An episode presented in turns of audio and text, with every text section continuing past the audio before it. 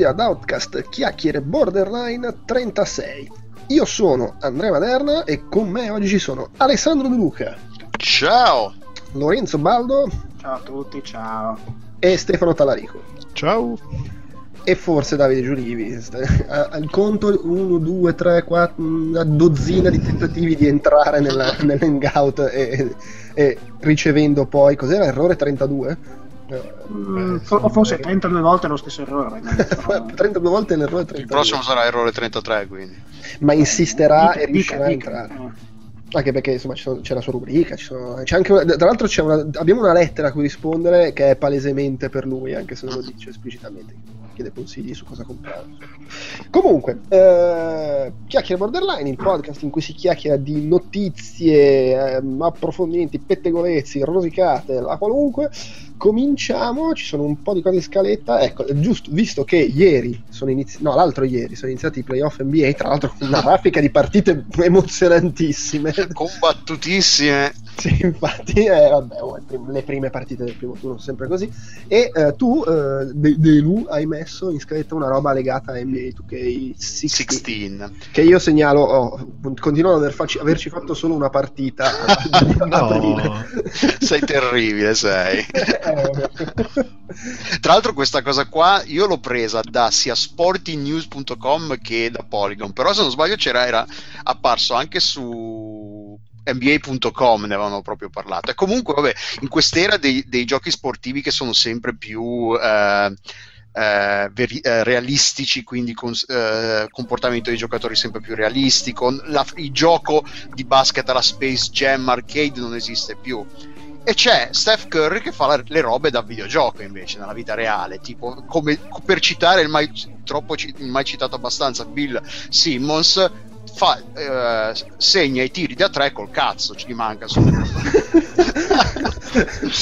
perché Ah, sì, no, perché, perché lì era una, una roba tipo considerando le- quan- quanto è cresciuto rispetto alla scorsa stagione, se, se- se non ha raggiunto l'apice, com- come può migliorare ancora? Beh, per esempio, segnando da tre, tirando con l'uccello. ed era qui, cioè Curry quest'anno segna da, da- da ovunque ma non è soltanto ti- segna da ovunque il modo in cui NBA eh, 2K16 funziona è che praticamente eh, ogni giocatore ha un valore di base del tiro del proprio tiro da tre quel valore si abbassa in base a vari elementi, tipo c'è uno o più giocatori entro una certa distanza al giocatore, il tiro è fatto dopo aver palleggiato, il tiro è fatto in movimento, cioè non con i piedi piantati ben piantati per terra. Curry, tutte queste cose qua, nella vita reale, lui prende quelli che gli allenatori considerano tiri brutti, tiri che non dovrebbero essere presi, perché comunque sono, per qualsiasi altro giocatore, sono a- a percentuali basse. Sì, Lui se ne frega. La, la- la sfilza di GIF animate di Steve Kerr, l'allenatore, che fa No! Ah, be- bella! esatto, ma tra Ah, scusate, mi è andata la, la saliva di È traverso. andato un Tra tiro di- l'altro, di un, tiro- un tiro da- da tre per- di traverso. Tra l'altro, rec- nell'ultimo eh, podcast o in quello precedente di Bill Simmons, dicevano che tipo eh, Curry ha segnato, non so se tipo il 45% da- di tiri da tre oltre i eh, 30 piedi, 30 Ah. feet. Sì. È possibile o- è troppo lontano?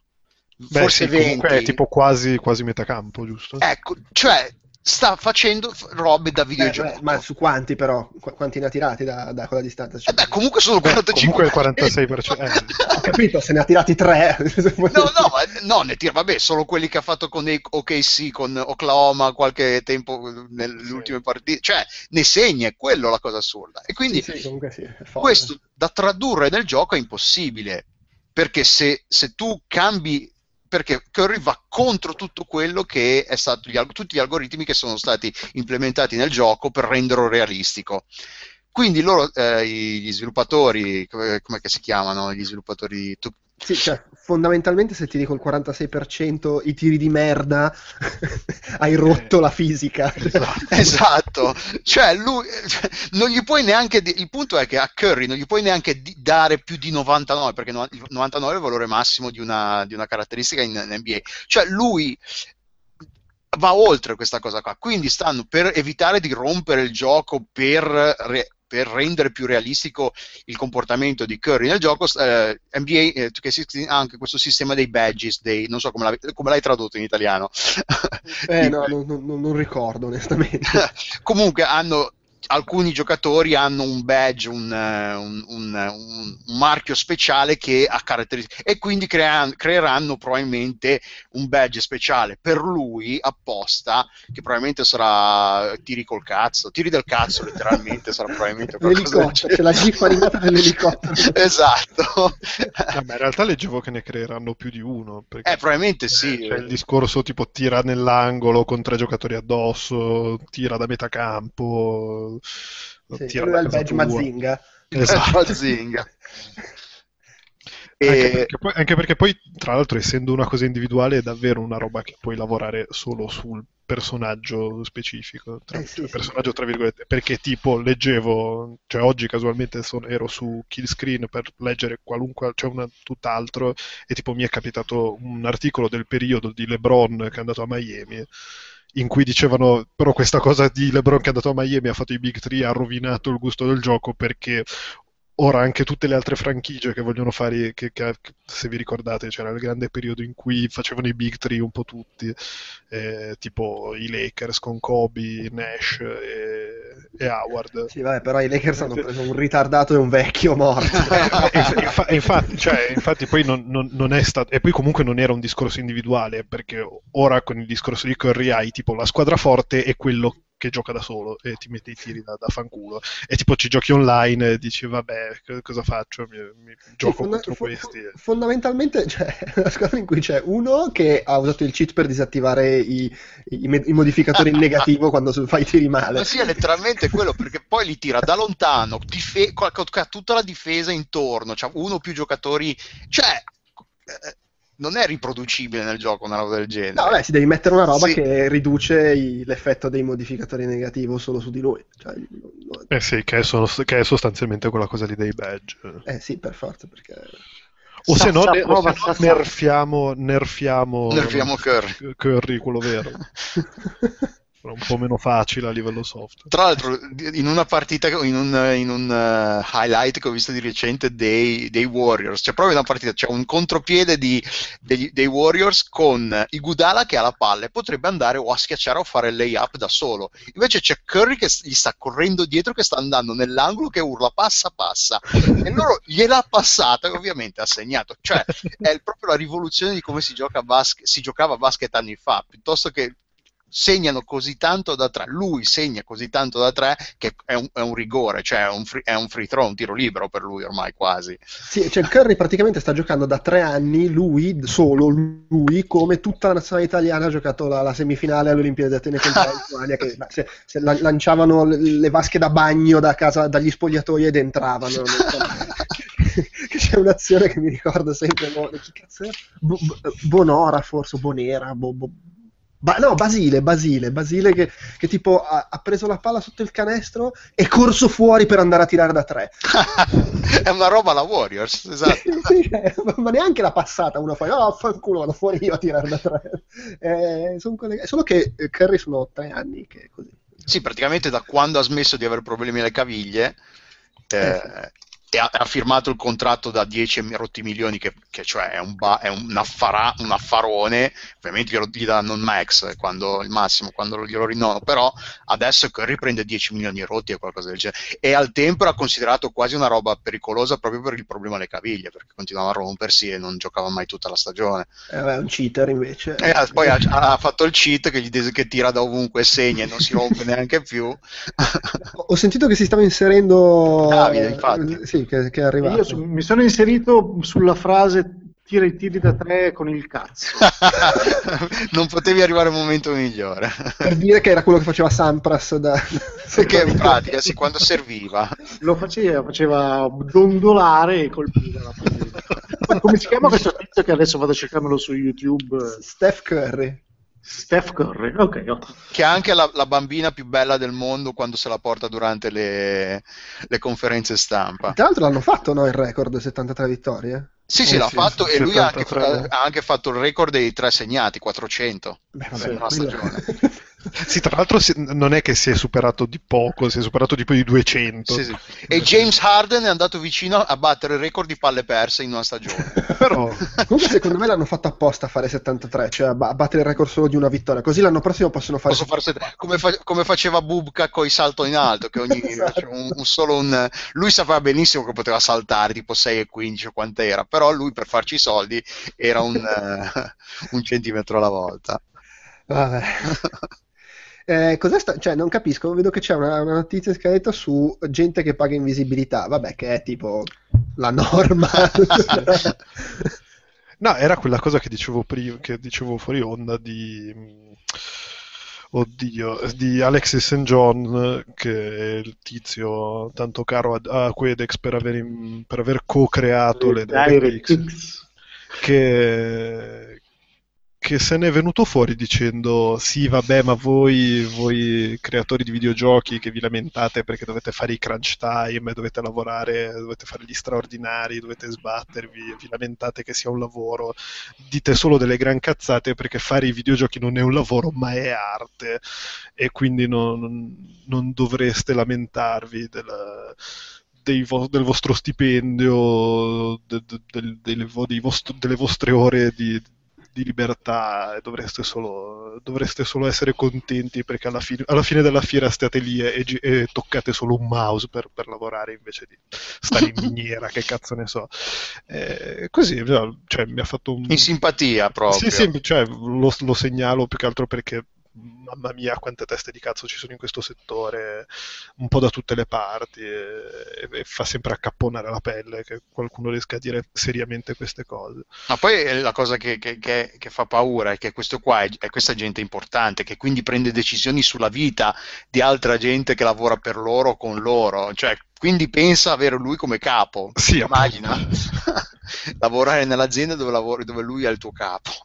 Sì, no, no- Tra l'altro Alex. John è, è 20 anni che si sa che è un coglione. Cioè, già, già ai tempi, già ai tempi quando lanciò le DirectX, eh, che eh, furono fatte secondo le sue direttive, le prime versioni, ricordo la terza versione, era proprio un parto suo, era quella detestata da tutti i programmatori perché era una merda che non funzionava un cazzo. Però secondo lui erano loro che non capivano effettivamente come doveva funzionare. Quindi non, non è, non è un exploit, non è una roba che con l'età è peggiorato, no. No, no, mi sa che è sempre stato così. Sì, Eh. però comunque cioè, è sempre preoccupante constatare che quando vogliono ricordare al mondo queste cose, tipo se lo fanno nel peggiore dei modi, dei peggiori dei modi, dicendo tipo, ma, ma sì, ma che cazzo vi lamentate? Tanto stiete, state lì alla scrivania a, a- a girare il mouse e a fare robe. E che li pagano fin troppo, eh, Sì. dice- sostiene anche. Ma la cosa, come hai detto tu, poi, come hai detto tu, la cosa divertente è che persino Kotaku è arrivato a, di- a definire Kotaku, Sì.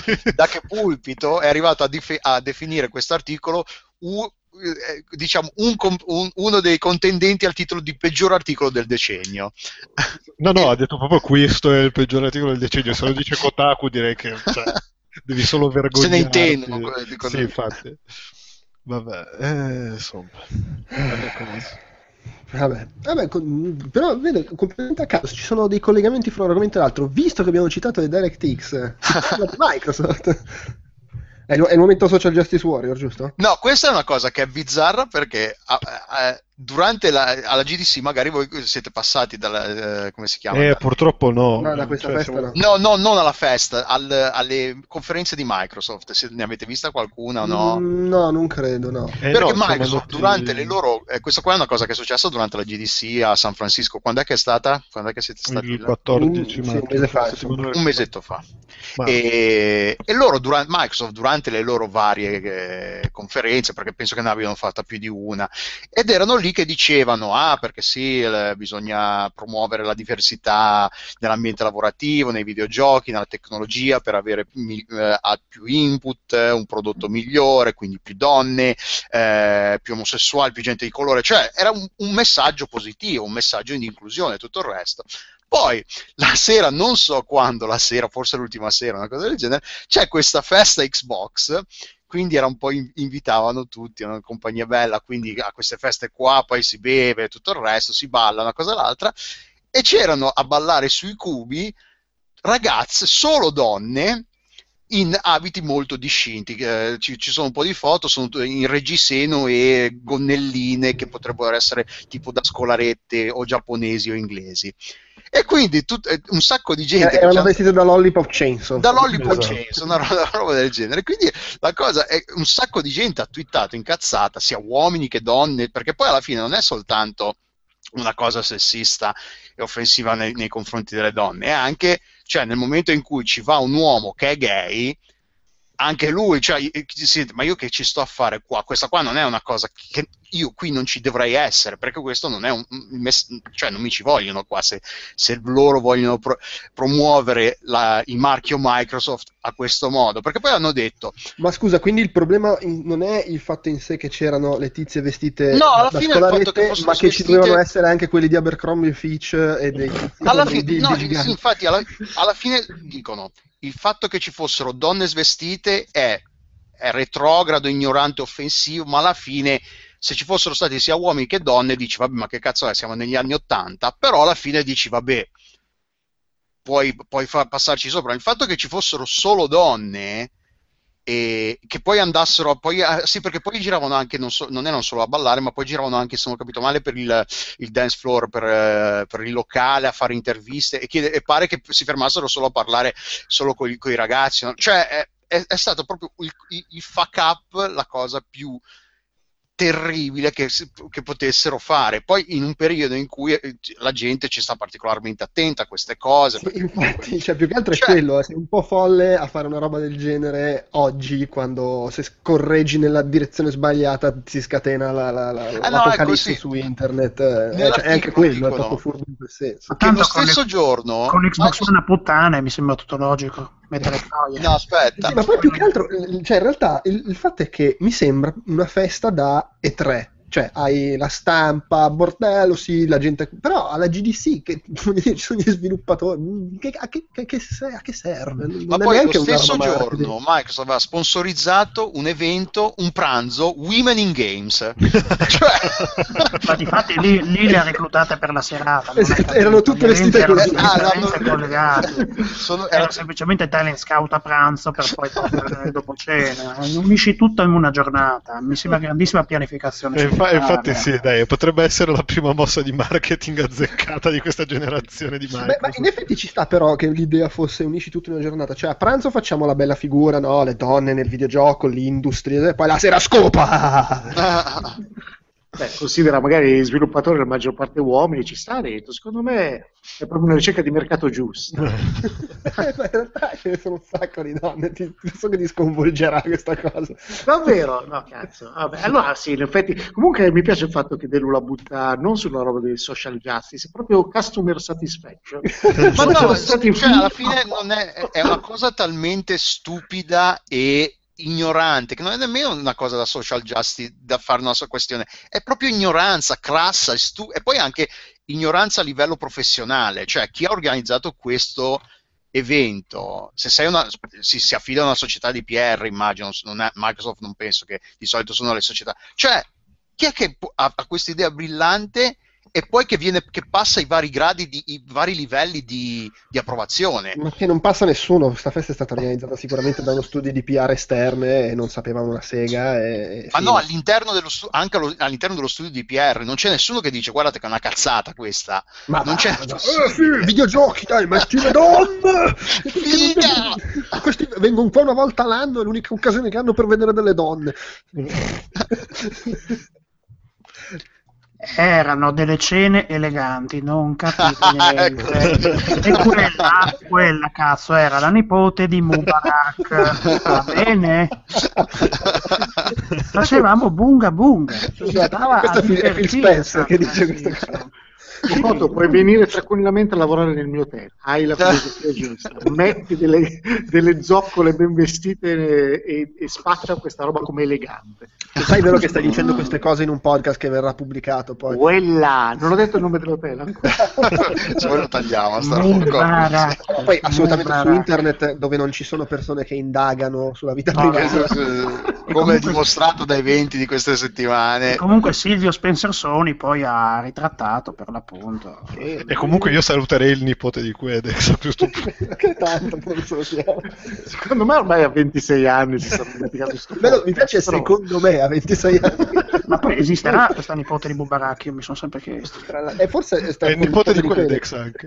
Ah, È la fidanzata del nipote di Quedex. Eh, sì, comunque Phil Spencer ha fatto il classico comunicato stampa Ops. eh, Ah, no, sì, è vero. Phil Spencer poi l'ha ammesso che, candidamente che è stato un fuck no, no, ha detto, non è- oops, I did it again. beh, più o meno. Più o meno era quello. E poi ha detto, tanto ci riproviamo il prossimo anno, quando voi non vi accorgete, facciamo selezione all'ingresso e i rompicazzo, non li facciamo più. La cosa fantastica sarebbe se l'anno prossimo fosse la stessa cosa, solo che sono tutti maschi ballerini.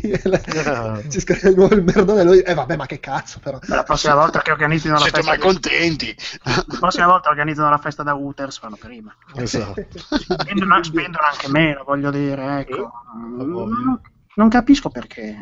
Eh, Si vede che proprio hanno voglia di spendere soldi. Il fallimento di Xbox One ha detto, ma buttiamolo in cacciara. così sia. Eh, Pocotto, già che sei intervenuto, io non so Sì. chi l'abbia scritta questa cosa in scrittura. chissà. Sì, ma chissà perché, ma chissà per come. Ma è giusto che per quanto arriviamo tardi, cioè l'importante è ecco, sempre. Stiamo, stiamo in tema di finezza. L'argomento principe di Pocotto, diciamo, da mesi a questa parte. L'argomento. il, batacchio di Hulk Hogan. L'importante, come dico sempre, è arrivare. Meglio dopo che prima, però è arrivare. Purtroppo per Hogan arriva sempre in anticipo, larghissimo pare. Non voglio saperlo, non voglio averne la prova. Limitiamoci alla, alla fredda cronaca. Si è conclusa in data 18 marzo 2016 la prima parte il, dell'iter che ha visto mh, come si si riscontrarsi in tribunale l'anziano, un anziano canuto dai capelli non più biondi, ormai completamente, no, completamente no, comunque come una chierica incredibile, e beh, il principe del malaffare, il gruppo editoriale più odiato del web, Gawker. Cos'è successo? Facciamo un riassunto delle puntate precedenti. Succede questo, nell'anno di grazia 2006 l'anziano Hulk Hogan divorzia dalla moglie. Eh, succede. Eh, probabilmente lei riacquista il senno in quel momento e decide che anni e anni di steroidi di suo marito non sono più sopportabili e lo molla in tronco. Hulk Hogan ne esce talmente devastato che il suo amico fraterno Babba The Love Sponge gli dice guarda C'è lo sponge. sì, sì, si va così. Gli dice: Guarda, amico Hogan, so che sei talmente devastato che ti concedo di trombare con la mia ragazza. Eh, se non si è amici così, voglio dire, il bro code passa anche per vie strane negli Stati Uniti. Tutto però il caso vuole che il simpatico Babba eh, abbia registrato in, l'insaputa di Hogan eh, le performance sessuali. Ora, gi- già dopo queste poche parole siamo già scese nel torbido e nel, nell'aido, veramente mi vergogno, ma si può, si può che peggiorare. Mm, pare che eh, dalle ricostruzioni Babba dello Sponge abbia per l'appunto immortalato il momento su un DVD e abbia scritto proprio su questo pennarello Hogan. Già, riponendo, fatto? Cioè, non- riponendo tutto in un simpatico cassetto. A questo punto cosa succede? Succede che questo video, per motivi X non ancora imprecisati, non si, sta- non si sa poi chi è la talpa, comincia a circolare sul web. Eh, qualcuno sostiene si tratti di un ex dipendente di Babba, eh, evidentemente alla ricerca di un facile scoop.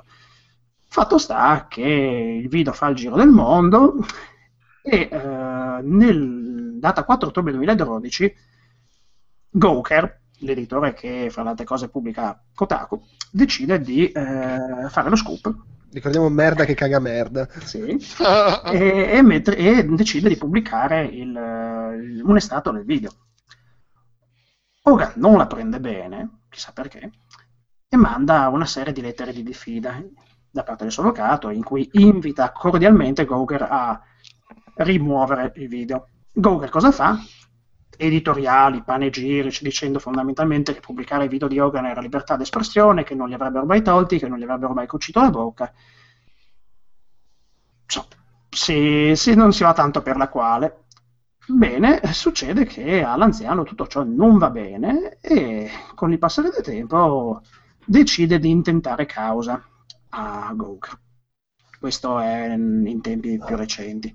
Il provvedimento legale è andato poi discorrendo, è andato poi in pieno svolgimento e cosa successo? È successo che nel dibattito in aula è stato visionato il suddetto filmato e sono apparsi dei retroscena, che non è il making of, grazie a Dio, ma il director's cut, ovvero delle confessioni post-coito, ne avevamo parlato in una puntata precedente, in cui l'anziano eh, al Kogan sparava a zero con visioni razziste talmente raccapriccianti da far sembrare Donald Trump un progressista moderato.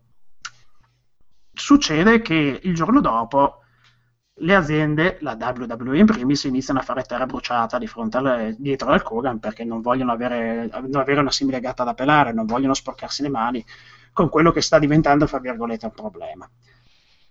Ebbene sì, il giudice della Corte della Florida, non, perdonatemi, non mi ricordo più come si chiami, ha semplicemente dato ragione all'anziano e per un risarcimento sta- che è stato mh, stabilito nell'ordine di Reggio Forte 115 milioni di, dolla- di dollaroni, eh, ovvero mh, fondamentalmente 55 milioni per uh, i danni materiali e ben 60 per i danni morali. Poi con eh, il 21 marzo è stata aggiunta poi altri 25 su l'unghia, altri, Goker dovrebbe pagare altri 25 milioni su l'unghia. Nick Denton, che è il, l'amministratore delegato di Goker, ha detto che vorrà fare fondamentalmente mh, appello. L'appello dovrebbe, cominci- dovrebbe, essere cominciato il 5 aprile, ma il caso vuole che nel, nel territorio californiano per entrare in appello bisogna comunque sborsare dei bei dollaroni, mi pare che fosse in questo caso sui 50 milioni di dollari. Insomma, cosa può portare tutta questa simpatica diatriba? Eh, prima che si arrivasse a sentenza ero dell'idea che chiunque avesse vinto sarebbe stato per noi una sconfitta. Ho appena ucciso la consecuzione in questa frase, suppongo, ma tant'è, perdonatemi. Questo parafrasando poi lo slogan orribile di, di, quel filmaccio imbarazzante che è Alien vs Predator, che praticamente aveva più o meno lo stesso slogan. Ecco, è un po' un Alien vs Predator questo Hogan contro, contro Goker, perché da una parte vuoi che non vinca nessuno, ma dall'altra preferisci il male minore. Ed effettivamente Hogan è il male minore, perché bah, a parte i suoi deliri di imbecillità e di onnipotenza ci ha regalato delle pagine memorabili di nulla e soprattutto... E, poi statisticamente è quello che muore prima tra i due. Nel senso... Sì, gli steroidi prima o poi faranno la cosa, esatto. l'adolescenza. Invece Anzi, Gouker... è, già, è già tanto che sia arrivato alla sua età, in realtà. Invece Gouker e Kotaku di danni ne hanno fatti in passato, ne fanno ora, ne potranno fare in futuro e quindi il fatto che qualcuno volente o nolente, possa metterci del, uh, un, fermo, un freno alla loro spirale di bruttezza, è da me una notizia che io accolgo con gioia. Um, fermo restando che a questo punto, chissà, se il problema nasce dal fatto che il risarcimento che è stato uh, stanziato per Hogan è superiore al budget che, di cui dispone la proprietà di, di Goker di Kotaku stessa. Quindi in questo momento Kotaku è la puttana di Hogan.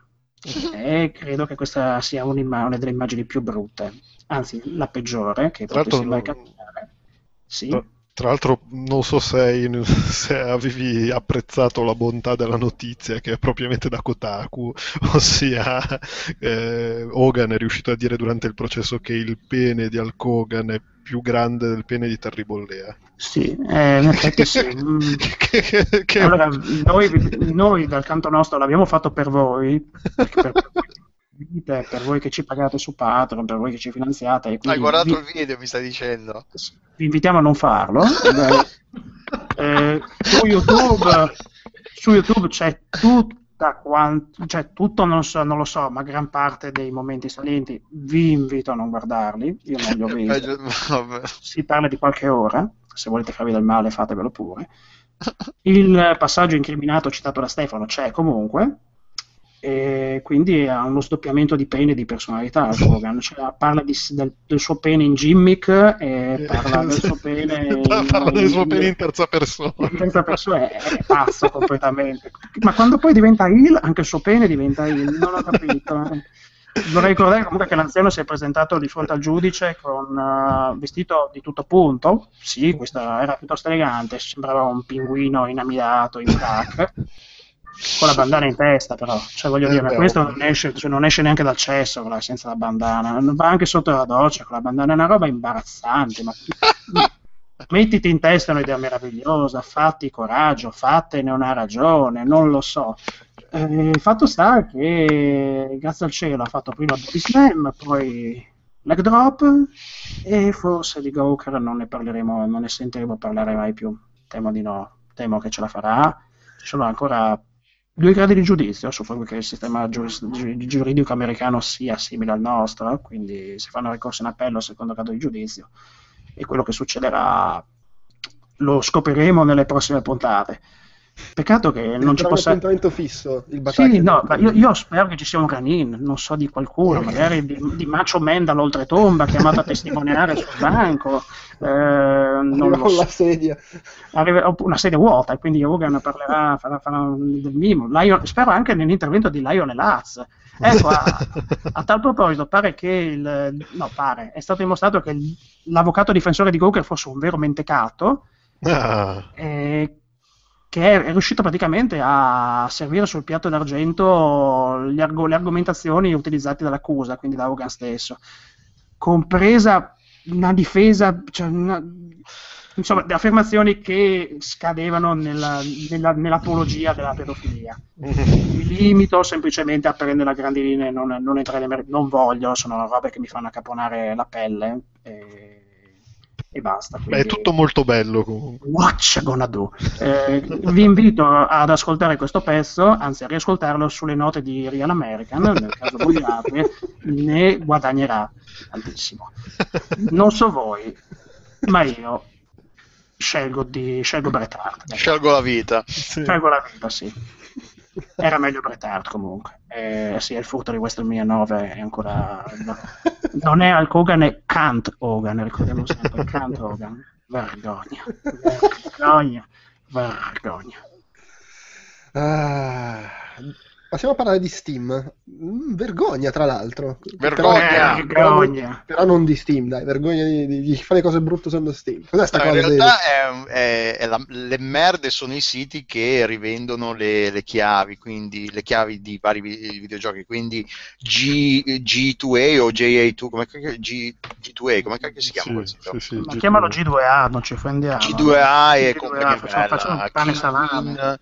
Eh, tutti questi siti qua. Il problema è eh, l'articolo è un, eh, una bloggata del non so se è proprietario, proprietario comunque gestore di Indie Game Stand, che è un, eh, un sito abbastanza piccolo, minore, che vende eh, giochi, eh, giochi indipendenti, giochi indie. Non vende roba tipo, eh, ho controllato per curiosità, non c'è Enter the Gungeon, però c'è Epistory per dire, quindi è un po', è un- non so come funzioni il loro, il loro catalogo. E loro dicevano Beh, vabbè, che... Epistory comunque è- è- non è che sia famosissimo. Sì, vedo che c'è anche Ultimate Chicken Horse, però sono tipo gli unici due che, che riconosco. No, gli altri io non ne Page. conosco, sì, non, non- non hanno roba famosissima, però è- ah, probabilmente vendono roba minore. Beh, È, il, è il genere di gioco di cui parleremo anche nell'argomento successivo. Enter, Eh, Enter- Enter the Gungeon rientra sotto gli indie, ma gode di Devolver Digital come da- Però come questo, da- il vendere giochi un po' sconosciuti, non li mette comunque al, al sicuro a- non li- eh, dal- da questi eh, siti che rivendono le, le chiavi loro. Il problema non è tanto che le chiavi, le- tipo lui non, non, per quanto siano un problema un po' minore, non ha problemi con gli sviluppatori che danno le chiavi agli youtuber o streamer che poi non coprono mai, non, non parlano mai il gioco e si rivendono la chiave eh, o le chiavi perché magari gliene danno 5 o 10 da dire ah ve le regalo durante lo stream, sai queste prom- promozioni un po' così. Magari poi non ne parlano mai, hanno 10 chiavi da rivendere e le rivendono in blocco su questi siti qua. Questo è un problema perché magari è un problema di un altro tipo per, il- per lo sviluppatore, però al siti che vendono le chiavi eh, le- eh, legali non è un problema, non ci sarà mai un- una richiesta di soldi indietro.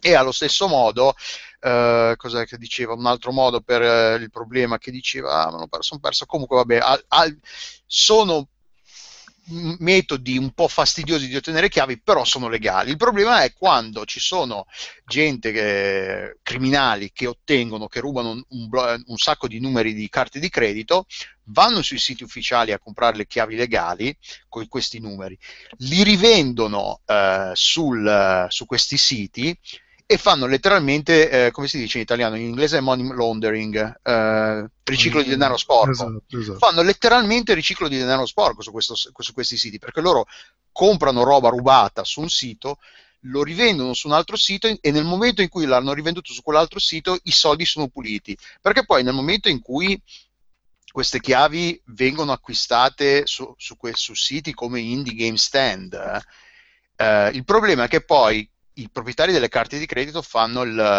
vanno da, quando scoprono che state, c'è, c'è, stata la transazione non autorizzata, fanno la procedura per farsi restituire i soldi.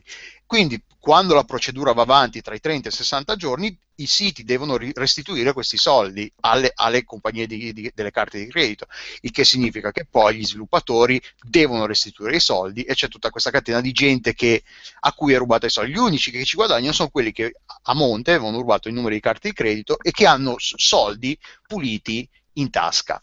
E loro dico, eh, eh, cioè, l'articolo è anche interessante perché poi ne parla come si potrebbe cercare di aggirare il problema, magari eh, imple- l'implementazione da parte di Valve su Steam di un'API che permetta di magari inserire quando eh, siti come Indie Game Stand hanno questo blocco di, chi- di chiavi eh, rubate eh, o comprate con carte di credito rubate, inserirle nel, nel loro database su Steam, quindi magari è possibile fare magari avere un database di reseller che, che vendono queste chiavi che poi alla fine magari dice vabbè lo chiudiamo, creiamo un altro account, però comunque sarebbe un inizio, aver, un, un, creare un certo livello di comunicazione tra i siti nel, in modo che questi qua non, non, facciano, non possano continuare a fare que- come se non, nulla fosse. E, um, ed è molto interessante, cioè io l'avevo già un po' letto questa storia qua, io ho smesso di comprare su eh, GA, eh, GA2, eh, G2A.com e compagnia proprio perché eh, il rischio di dare soldi a gente che il rischio di, di pagare e poi che i miei soldi non vadano comunque a chi la, il gioco l'ha fatto, tanto allora aspetto o li piglio sui siti ufficiali tipo Green Green, greenmangaming.com o compagnia bella che ci, son, ci, sono offerte. Non sono bassi, prezzi bassi come questi qua dei, dei, dei reseller, però c'è un motivo perché quelle sono legali e quelli dei reseller generalmente no. E quindi sì, l'articolo è, è, molto interessante, l'ho trovato molto interessante. Tra l'altro fa anche una, un paragone sul per quanto PayPal per tante cose sia un sito di merda nelle loro politiche, una cosa e l'altra, il loro livello di, eh, di sicurezza lui dice che è molto, più, è molto, più, alto di tanti altri. Amazon, per esempio, è una merda perché si, si appoggiano a Stripe, che non ho idea, idea di cosa sia, che chiede 15 dollari per ogni, disputa, di, per ogni disputa e quando magari il livello, la vendita è di tipo di 10, 8, 9 dollari che magari sono i prezzi di questi giochi indie e devi pagare 15 dollari per la disputa cioè ti viene un po' da dire vabbè, cioè, non ha molto senso. non ha molto senso. Eh, però no, l- cioè, l'articolo è interessante secondo me pa- eh, eh, mette in luce un, un, un aspetto di questa, di questa, faccenda che secondo me è giusto. Poi vabbè, la gente può continuare ovviamente a pagare quello che vuole, dove dare i soldi, però è giusto che, lo, che sappia che, maga- che probabilmente sta, dando, sta comprando chiavi rubate con le carte di credito di qualcun altro. Se, troppo, se, se, se, il prezzo è troppo basso per essere vero, probabilmente lo è. Sì, stai, allora ragazzi sappiatelo da adesso, ogni volta che comprate una chiave di Steam su un sito un po' losco state probabilmente alimentando la tratta delle schiave in Indonesia. O... Magari non, però sì, state sicuramente... O, o Kotaku, che è ancora peggio. State dando i soldi a Kotaku, a Go, che state pagando le, i, le spese dell'avvocato. Le legali di Google. State pagando non lo fate. Quindi alla fine. Non fate, non date soldi a Google. Ma, ma, quindi non c'è un sistema per cui, che ne so, quelli di Valve possono toglierti un gioco se risulta che il codice... Eh no, perché alla fine tu legalmente, cioè è, è, è molto complicato perché comunque eh, ormai il gioco non te lo che eh, c'era stata, non so ve lo ricordate, eh, Ubisoft aveva provato con Far Cry 4 forse o 3, eh, che c'era stato quel casino. Eh, ah sì, Ubisoft kills copies, c'è il link. Perché? E, e, e, la gente si era incazzato. Cioè, non c'è scritto da nessuna parte che queste siano copie, non siano copie legali. Cioè, io alla fine perché queste chiavi sono su questi siti? Perché non fate causa a questi siti piuttosto che fare causa ai, ai, o comunque danneggiare i singoli compratori. Ovvio che i compratori poi, fa, fa, cioè quelli che l'avevano comprati, puoi fare finta di niente, eh, ma non lo sapevo. Però prendersela col, col, col, con l'acquirente finale alla fine non risolve il problema, fai solo incazzare i tuoi clienti e basta. E, e no, non c'è un sistema di comunicazione tra i vari siti o comunque non c'è un'API su Steam che permette di eh, fare un tracking di, di, di, dei codici da dove arrivano, non c'è nulla del genere, quindi ogni codice viene inserito, viene accettato, finita lì. Capito.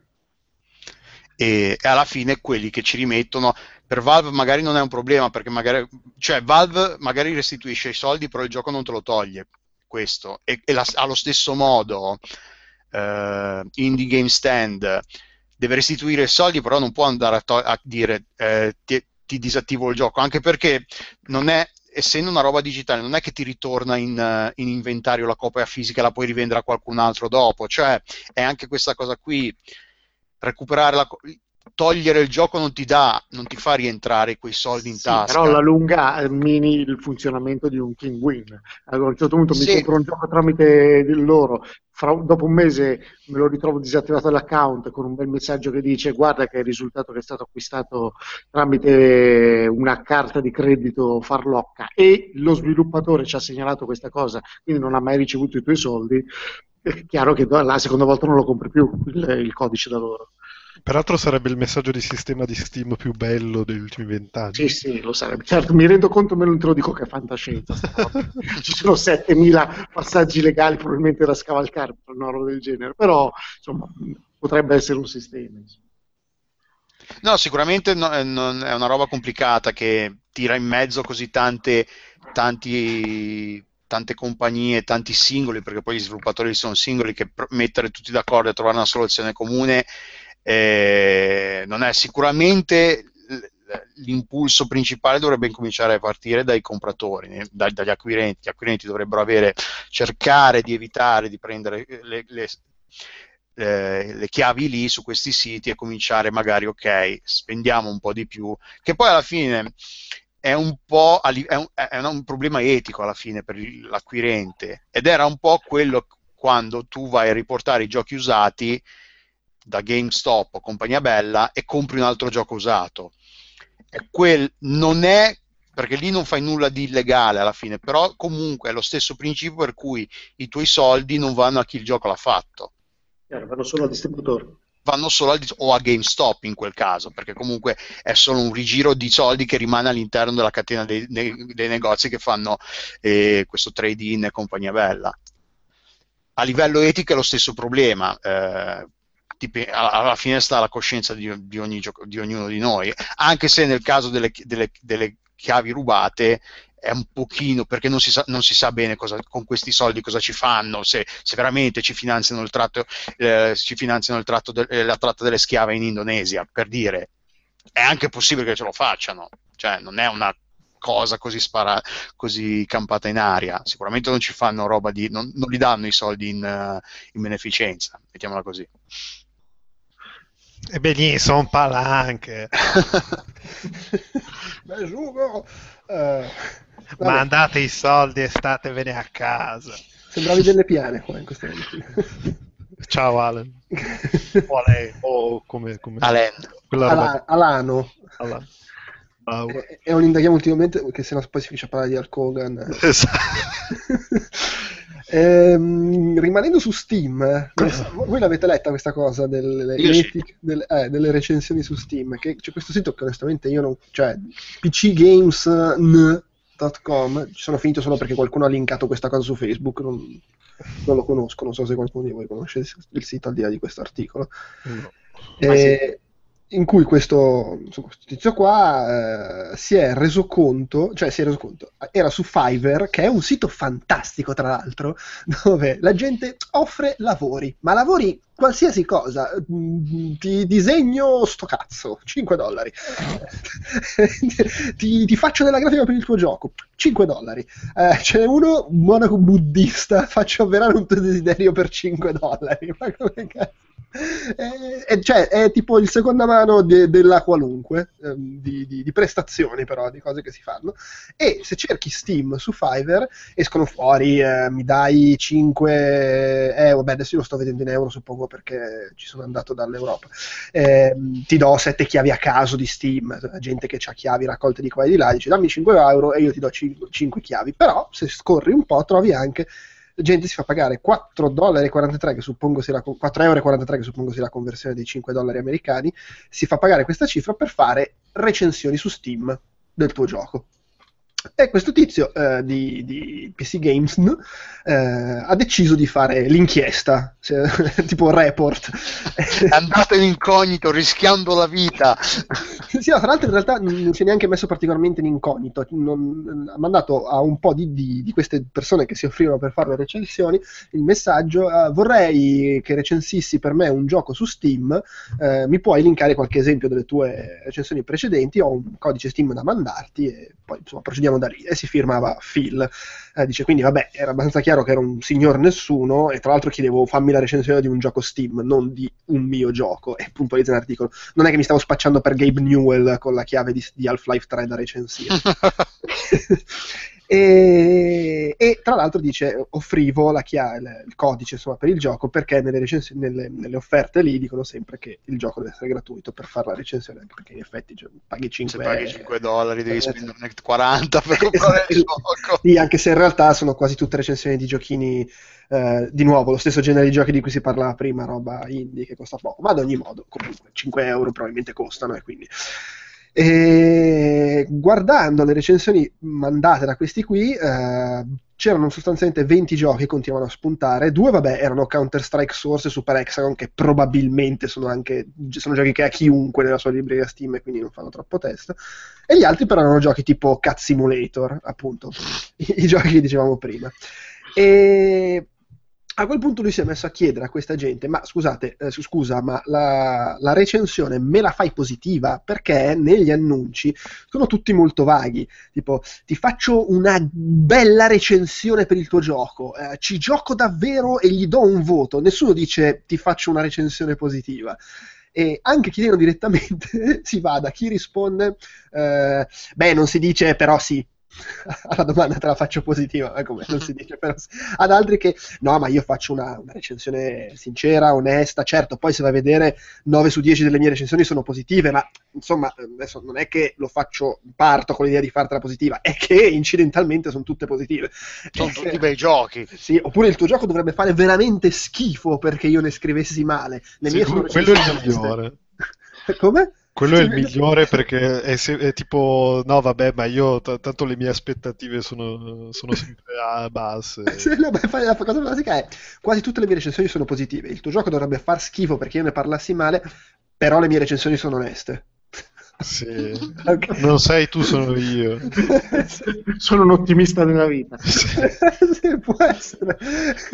E, dice, ovviamente cito i, i- i pro e i contro del gioco, ma in generale ti garantisco le mie recensioni, insomma la recensione sarà positiva, ho capito, ma che cazzo. e, e comunque sì, insomma, alcuni ammettono, altri no, ci girano attorno, eh, ma fondamentalmente l'idea sembra essere 5 euro, anzi 4,43 euro e 43 era 5 dollari. eh, ti, sostanzialmente ti compri una recensione positiva. Dici, poi probabilmente queste sono cose che fanno veramente solo quelli che sviluppano i giochini indie da 4 soldi, quelli che fanno causa a Jim Sterling quando ne parla male insultandoli. Que- que- questa gentaglia qua, anche perché poi ovviamente lui chiedendo agli sviluppatori di quei giochi loro dicono no ma assolutamente che scherzi, noi diamo via la chiave ma mica paghiamo per avere una recensione fa- positiva ma, ma ci mancherebbe. Però effettivamente è un po' triste sta cosa. Più che altro perché la- la- a parte il fatto che comunque in linea generale mh, su Steam ci sono un sacco di recensioni invece che hanno senso perché poi sono le recensioni fatte dai super nerd del gioco e quindi Sì, quelli con 300 ore, 1200 ore di gioco. e, e ci trovi scritto dentro anche robe interessanti. Poi magari mettono tipo il voto negativo perché, eh, però in quel punto lì non salta come vorrei io, vaffanculo. Eh. ci sono le sbroccate. Però in linea di massima tende ad essere, dovrebbe essere il regno della gente che, che dice quello che pensa. Seppure lì diventa, ti do 5 euro e mi fai la recensione positiva, è veramente una roba triste. Anche se. Mi, mi chiedo, immagino che le recensioni su Steam, tra l'altro, abbiano una certa influenza sull'acquisto. Paradossalmente, neanche troppo paradossalmente, ormai mi sa che per molta gente è molto più utile. Vado su Steam, vedo, ah, ne parlano bene, mi interessa, mi incuriosisco rispetto a magari il voto della rivista c'è un po' quella percezione. Beh, eh. vabbè, per un po' adesso non so se sia ancora la, che di, la gente che si fida, ah, mi fido degli youtuber perché è gente sincera, non come no, i siti che sono prezzolati. C'è stato non, non, tan- così, non eh. tan- sì, no, ma non intendo tanto quel ragionamento, però in linea di massima, se che ne so, la community del gioco sviluppato in accesso anticipato eh, dice determinate cose, mi, mi, mi interessano il parere perché poi tendenzialmente, appunto, come dicevi prima, è la gente che ci gioca tanto. Solo che se questa cosa poi finisce inquinata da quelli che, che, che si fanno pagare per parlare positivamente. Tra l'altro, le cose fantastiche ci sono quelli che ti garantisco che ci giocherò un'ora prima di fare la recensione, ma se mi dai altri soldi posso anche giocarci 10 ore. Eh? per lasciare aperta l'app per 10 ore mentre io faccio le pulizie di casa. Sì, tra l'altro, cioè, ci giocherò 10 ore. Beh, dai, almeno si fanno pagare meno di gente che in passato faceva recensioni su press release. Eh no, no, perché... Non si fa nome e cognomi, eh, ma... ma tra l'altro un, le risposte... Ma scusa, perché poi gli ha fatto anche le domande, ma secondo voi è etico fare così? Cioè, no, non c'è assolutamente niente di, che, che, possa trarre in inganno le persone o che, o che, sia poco etico in queste recensioni. Sono, le, le, recensioni sono positive e, come, e, e grazie alle mie recensioni la gente che comprerà il gioco si sentirà soddisfatta. Ah beh. Perché non, non ho capito, cioè uno compra il gioco, poi va a leggere la tua recensione che dice che è bello e quindi uno si sente soddisfatto. Sì, sì si autoconvince con una roba non usato. Mamma mia. Comunque su Steam Spy c'è l'elenco dei giochi più venduti tipo nelle ultime ore mm-hmm. e, di, di, fianco ti puoi vedere quali sono i voti dei, dei medi dei giocatori da positive a mostly positive eccetera. Pare da quello che vedo qua poi bisognerebbe fare un, magari un filo di calcolo un po' più accurato che Metacritics cost- conti ancora di più perché i, quelli con il voto Metacritics alto sono sempre alti in classifica invece ci sono alcuni di con votazioni basse all'interno di Steam che comunque invece sono, hanno delle vendite molto alte però, sì, beh, poi lì bisogna anche andare a... cioè, appunto, bisognerebbe fare un'analisi un attimino più... Sì, magari su 5.000 titoli, non sui primi 10 che guarda. No, ma poi sì, anche perché poi su Metacritic entra in gioco anche il fatto che ci sono le versioni console e quindi anche tutto un pubblico diverso. Eh, diventa, diventa, un gran burde. Fra, fra l'altro, eh, sempre sulle domande fatte a questi qua delle recensioni, c'è uno che uno, di, uno anche, devo dire, c'è quasi guarda, ci vedo quasi dell'onestà in questo, che, che, dice, se il gioco mi piace, metto la recensione positiva su Steam. Se mi fa cagare, vedo robe che... Eh, scrivo la recensione e la mando in doc allo sviluppatore, così comunque gli dico quello che dovrebbe migliorare nel gioco, però non la metto su Steam perché io voglio supportare gli sviluppatori indipendenti e non eh, rompergli le palle. sì, no, appunto... con la faccia con il culo. Eh. eh sì, sì. Poi come diceva Stefano c'è quello che dice no vabbè ma poi io ho giocato un sacco di beta, early access e voglio dire da un gioco a 5 dollari in early access non è che mi aspetto GTA 5, se è abbastanza divertente segnalo i bug e dico che il gioco è bello. Ma sì, tanto voglio dire. Eh, mamma mia. Sì, no, beh. sì, cioè, se consideri che comunque effettivamente sono 5 dollari per fare una recensione su Steam e ci sono siti che ti pagano in proporzione molto meno, fine, secondo me potrebbe diventare l'ultima, l'ultima fase di una carriera. Secondo me. cioè, tipo, l'ultima, l'ultima, l'ultimo tentativo prima del ponte ed, è già, ed, è già, partito. Sì vabbè poi qua nell'articolo concludo dicendo la verità è che ovviamente non so quale sia la scala di sta roba adesso non sembra avere questo grande impatto però chissà in futuro appunto in futuro sarà l'ultima spiaggia dei giornalisti. Le recensioni pagate su Steam. A 5 dollari al pezzo. Oh, a proposito ti scrivi anche molto meno eh. A proposito, la mia mail è nabucodorosor.gmail.com se siete interessati. non è vero, è quella che, non, è quella che usa è, per quella che non guardo, è quella che uso per i PR. Eh. Comunque su Fiverr, se cercate Android e iOS, i risultati sono praticamente uguali. Se Ah. ti, ti- ti recensiscono la roba iOS per bene. Ma molti minchia, ma allora scusa, faccio quelle. Cioè, non so, cioè, Eh, ma no, ma però è interessante questa cosa. E Se voi questa- vi mettete a leggere le recensioni di, di Play Store e di, eh, di iOS Store, eh, sono delle robe. Cioè, delle robe che tipo, oh mio dio, ma veramente hanno, sono riusciti a scrivere questa roba, seriamente. Eh no, ma, ma questa cosa però è interessante perché su Android e iOS è molto più eh, established come pratica delle recensioni. Cioè, tipo, Ah, sì, sì. arrivano mail per dire a IGN di sviluppatori che dicono eh, cioè che si propongono di pagare per fare la recensione, è proprio una pratica assodata. E, e mi chiedo se possa accad- esserci questo sviluppo col tempo anche in altri ambiti, visto che appunto lì è così. E peraltro, ovviamente, su Android e iOS credo sia una pratica così, come dire, eh, non mi viene il termine, aiutatemi, Eh, diffusa, è normale, frequente, perché effettivamente lì c'ha impatto. Cioè, immagino che avere un gioco con tante stelline su quel tipo di mercato lì significa che probabilmente un sacco di gente te lo scarica perché lo vede in cima alle classifiche, dice, ah, 5 stelline, vabbè, proviamolo.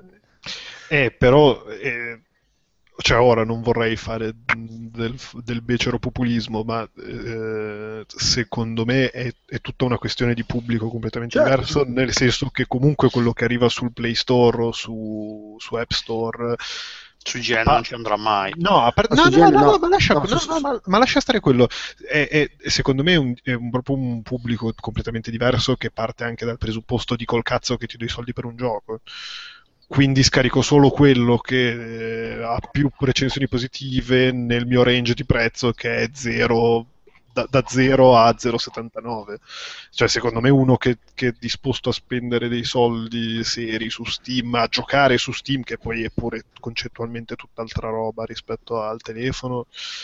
Sì, è, è probabilmente proprio una roba da sto mercato qua, quello dei giochini indie tipo Cat Simulator che Eh, costano sì. 3-4 euro e che... Sì, sì, cioè è una roba, è una roba da pubblico un po' più, cioè, un po' diverso. chiedo, ma quei giochi lì, cioè, a parte gli youtuber che fanno i video scemi, ma chi cazzo li gioca? Eh, boh. Cioè, io-. Me lo sono sempre chiesto anche io. Comunque te la dico, ti dico però, eh, perché per 5 dollari su Fiverr devi recensire, vedo che in media si offrono di recensire 5 applicazioni per Android. eh. Ah. Quindi scegli bene la tua futura carriera, perché secondo me 5 sono iniziare a essere una discreta sbatta. Beh, Beh, insomma, oh, cioè, beh. devi scrivere 5 stronzate su... Sì. Beh, dipende da quanto devono essere A lunghe. parte, a parte che, a parte che ti, ti direi una roba che non posso dirti in diretta, quindi... però Ah, lo comunque- stai già facendo. No, no, tranquillo. No, e qui comunque ho, ho ben specificato che è, l'ultimo step prima del ponte, quindi Eh, esatto. spero, spero di avere ancora almeno una... È, è l'ultimo step prima di non prendere la pensione. Esattamente. Eh, vabbè, f- quella è già sacrificata Eh, Satana. Questa cosa di Overwatch è quella del culo? Sì. Ok. Possiamo saltarla, quindi. No, ma secondo me questa è, sta- è una di quelle storie che è stata molt più- molto più ingigantina di quanto effettivamente fosse, perché poi alla fine non è, non è stata una questione di sessismo, ah, se, se- eh, è stato... eh, avevano fatto la segnalazione iniziale, era tipo, ma non vi sembra che questa posa... Sì, vabbè, facciamo, partiamo dall'inizio. Allora, eh, in Blizzard c'è, eh, scusate, Overwatch c'è un personaggio che si chiama Tracer che ha, un ha dei pantaloni molto aderenti addosso, però è un personaggio che scherza, che dice cazzate, ti prende un po' per il culo, è un po' come vagamente come il come si chiama quello di Team Fortress 2, quello con la mazza da baseball. Eh, Scout. lo scout di Team Fortress 2 è un po' quel genere di personaggio, scherza. eh, e ha- eh, nel gioco ci sono delle pose che si possono o vincere o acquistare con la, con la valuta del gioco. E una di queste era, è lei di spalle eh, che mette un po' in mostra il culo. Ehm, e tra, tra le varie eh, la, le lamentele non erano il fatto ah Blizzard sessista eh, la oggettificazione del, del, corpo della donna di Tracer era diceva non vi sembra che questa posa in particolare sia un po' eh, non in, in in sintonia col personaggio che è Tracer, cioè, eh, perché per- ci sono altre pose simili e ce n'è una in particolare di Widowmaker, che non so come sia in italiano, che è person- questa eh, cecchina francese che è un pochino più questa bella tenebrosa, quindi un po', un po', di sex appeal ce l'ha, ci gioca un po' su questa cosa qua. E lì non è, nessuno si è lamentato, non l'hanno trovato fuori posto. Invece in Tracer, che è questo un personaggio un po' più scherzoso, più...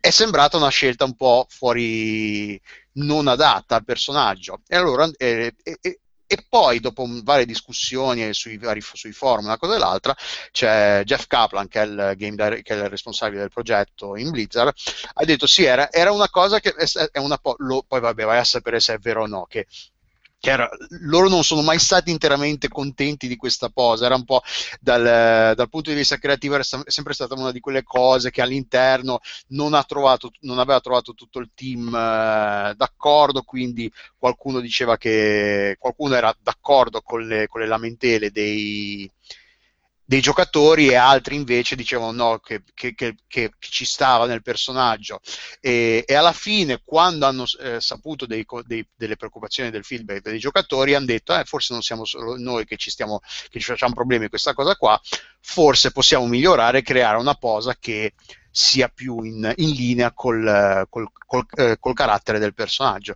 E alla fine, è, ah, secondo me, è stata un, non, non, non, è stata una cosa, ah, eh, gli utenti che hanno tarpato le ali creative del team di, di Blizzard l'hanno piegato ai loro voleri, social justice warrior. No, è stato, secondo me è stata una, una, una, discussione nel contesto di internet, di come può essere una, una discussione su internet, è stata una discussione piuttosto matura e interessante su, sulla visione di un personaggio, della percezione che, che, che i, sia i giocatori che, i, che i, i, creatori del personaggio hanno dello stesso.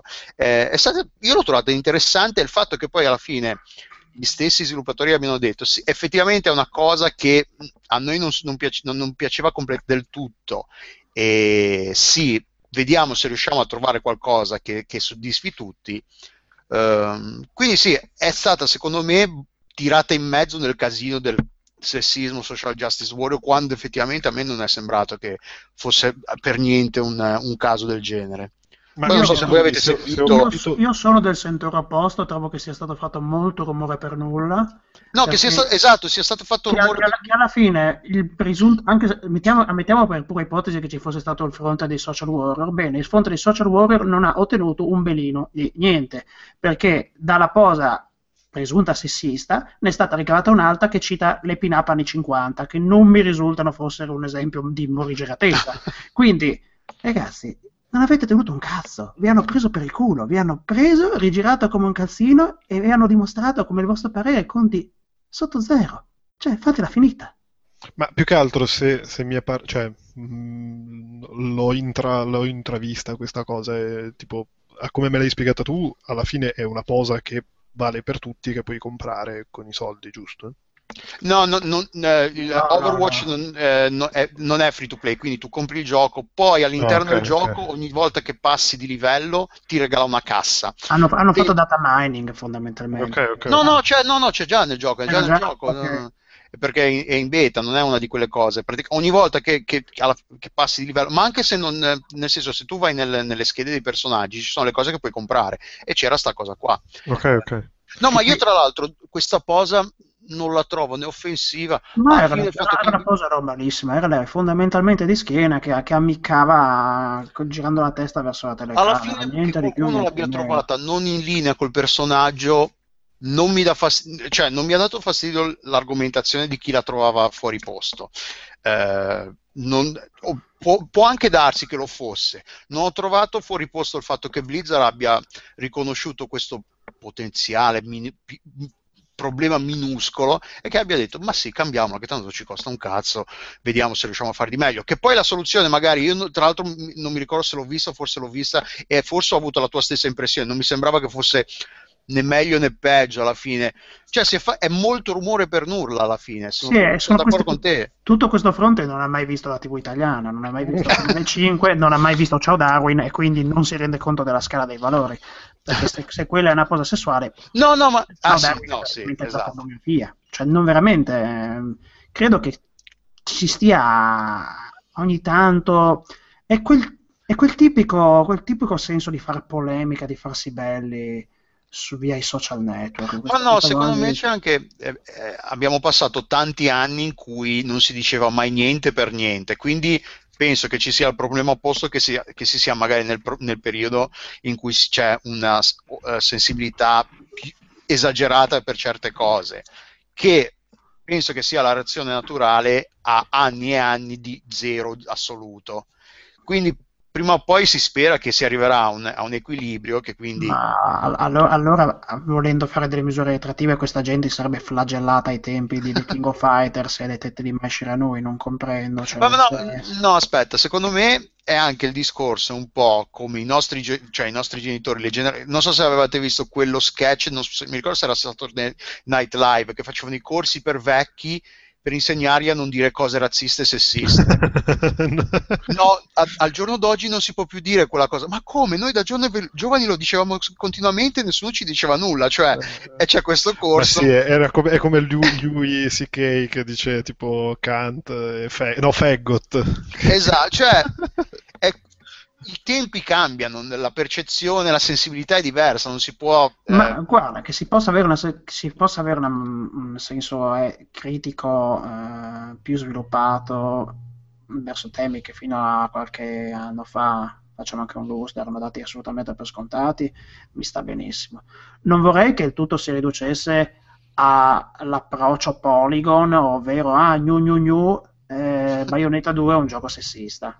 Cioè, no. No, vabbè, sì, sono d'accordo che poi nel casino, per dire, eh, come si chiama quella di eh, f- eh, Femi- eh, Femfrec, eh, come- ah, Ah, la mia, la mia Cioè, a me lei non piace, le sue argom- molte No, delle sue ecco, d'accordo. argomentazioni, però il fatto che lei esista, secondo me, è importante, perché comunque fa parlare, fa parlare dell'argomento. Certo. Non, non condivido i suoi, tanti dei suoi- delle sue argomentazioni non le condivido, e secondo me spesso sbaglia. Io ho, vi- ho visto il primo del filmato della sua serie e ho detto cos'è sto cumulo di stronzate, ma non, Però è, che, non è che mi ci metta a fare la alcune guerra. cose, secondo me, aiu- cioè, c'era tipo quello del tipo del- della, della cosa della, della princess in distress, quindi Sì. il fatto che ci sia sempre la principessa. Quella era una cosa interessante perché il fatto perché deve essere sempre una principessa e, e anche e- e diceva anche nel momento in cui tu ci metti un maschio non cambia il problema cioè fai finta di aver trovato una soluzione fai, dai di gomito però il problema rimane secondo me quella era una cosa però sì, sono, non tutte le sue argomentazioni. Secondo me è giusto cominciare a che si parli di queste cose perché piano piano eh, cioè, si- si- la gente impara a, a conoscere le cose, e a- la, la. Con gli anni, col tempo, si- troveremo un equilibrio, spero, penso, È, spero. è- Tutto è chiaro che per quanto la Sarchesian non mi stia simpatica, quando cominciano a fare le campagne d'odio, minacce di morte, No, ma infatti, esatto. Mm, mi viene naturale parteggiare per lei, non per le sue argomentazioni, ma per il fatto che possa esprimersi e che possa essere libera di dire ciò che pensa. Ma peraltro le danno ragione, cioè nel momento in cui semplicemente sì. perché- per cui esprime, una esprime la sua opinione, magari dicendo anche cazzate, magari è anche vero che le dice in malafede, ma nel momento in cui la risposta è una valanga di merda, minacce di morte, insulti, cose, mi sembra abbastanza evidente che un problema c'è. Ha ragione. Poi lei potrà anche dire cazzate, però cioè, state comunque dimostrando che c'è qualcosa che non funziona, non è una cosa normale. Il problema, il problema per, per l'appunto è, è- è il fatto che sono tutti leoni da tastiera. Sono- eh, di, di persona non avrebbero una briciola di quella rabbia che- che possa- a cui possono dare libero sfogo semplicemente perché si sentono tutelati da un monitor. Tutto qui. Sì, sì, per carità, però cioè, di base è comunque gente che esprime un certo modo di ragionare che è comunque Sì, no, no, sintomo no, di un malessere, di qualcosa che non va. È, è gente, è gente uscita dalle caverne, probabilmente ancora le caverne ancora ci vive, che si flagella con la mazza e che probabilmente è ancora convinto che le donne vadano vanno tramortite con una roncolata sulla nuca e trascinate in malo modo nell'alcova del piacere. Sì, eh, peraltro per una che dice la sua a tema videogiochi, ora lungi da me sminuire l'importanza dell'argomento videogioco, del resto passiamo le serate a parlarne, però cioè figa non è che si sta scatenando la ribellione popolare perché ne so le, le, cose che contano qualcosa nella vita. Ma poi anche perché i giochi continuiamo, continuiamo a giocare la stessa roba i film continuiamo a guardare gli stessi film cioè non è che questi movimenti non, abbiano ottenuto chissà cosa finora ce n'è di strada da fare prima no, che stai scherzando ci sono i personaggi ricchioni nei giochi di ruolo. Eh, cioè stiamo ce n'è di strada da fare. Prima che gli imbecilli dicono che, per dire, anche Mad Max Fury Road, eh, ah, è un manifesto femminista, il vero protagonista è, la vera protagonista è furiosa, non, che è vero, cioè, però quanti esempi ci sono per un Mad Max, quanti altri ce ne sono che c'è un Avengers 2 in cui il personaggio di Black Widow è, è stato ridotto a eh, elemento romantico per fare gio- giochicchiare un po' lì il personaggio di Hulk, eh, do- eh, Bruce Banner e Okai alla fine. Cioè, ce n'è per così di esempi, ce n'è di strada da fare prima che possa, la, questa gente abbia veramente qualcosa di cui lamentarsi. Ah, poi comunque c'è di rimane anche poi non, anche se non è un... dovrebbe essere un problema ma infatti assolutamente. Max cioè, ma, ma, ma cioè Agent Carter è una figata proprio perché ci sono le femmine che si picchiano cioè è bello Beh, quello, no, eh, siamo eh. quasi alla lotta nel fango però se la ma no no ma è bello perché vedi cioè so, vedi ne, ve, fanno le cose che vedi sempre i maschi gli uomini fare e quando cambia non, non è una roba se, da dire ah che bello ah, boh, boh, alla Fantozzi no è divertente divertente perché cambiano ruolo e ti dice, beh, cioè è divertente anche quando lo fanno loro, cioè quando lo fanno le donne, è, è assolutamente è quello. Cioè, poi Agent Carter è una figata, la seconda serie l'ho finita da poco ed è bellissima, un sacco. Vabbè, cioè, mi fa venire in mente che in questi giorni ho giocato Severed, in arrivo alla recensione su Outcast e, e, comunque siamo ancora nella situazione in cui sono lì che sto giocando e il, ogni volta che si vede che il personaggio è femminile ah, cioè, non ci rimango un attimo che cosa strana ah, aiuto no perché mi hanno hackerato il gioco, ah no. ma ti, com, com'era? Cos'era Rust? Quello che adesso genera... in prima persona e quando il gioco è in prima persona e non ti ha detto nessuno che, che non, non, non, è un costante ricordarti che è, è, è, donna, finisci a dare per scontato che sia uomo. non c'è un sì, cazzo è, da fare. È, è, Rust che genera in base allo stimi del tuo personaggio, dandogli il colore della pelle, il eh. sesso eh. e gli attributi cioè Rust è quello che genera, sì, sì, sì. genera uh, Gener- eh, casualmente il tuo avatar. Sì, ha generato un battart, cioè un bruciore di culo per questa cosa, notevolissimo. Gente inferocita, piccoli Trump inferociti per, per motivi. Eh, non ho capito cosa c'erano. C'erano i neri che erano incazzati perché il loro avatar era negro. No, è negro, non va bene. No, no, sono, sicuramente sono vi- maschi bianchi. No, no, erano incazzati perché, veniva, perché poi genera anche rasta la lunghezza del pene, quindi poi mentre dicevano no, no, ma il mio era, non è così, ed era il Kogan, era il Kogan in Rask, diceva, no, il mio è più lungo, no, no ma, lei parla come Kogan o come... O come Terry Bollea. Esatto. No, sono Terry Bollea che possiedono l'account al Kogan, eh, poi...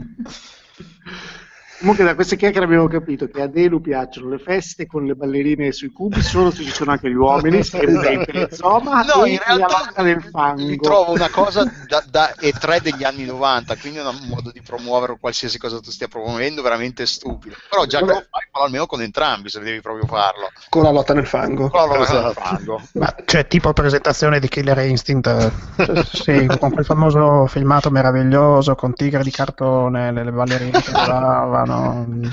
Sì, per una vera una... parità, una bella lotta nel fango, un uomo che picchia una donna nel fango. Presentiamolo così, il prossimo titolo Microsoft.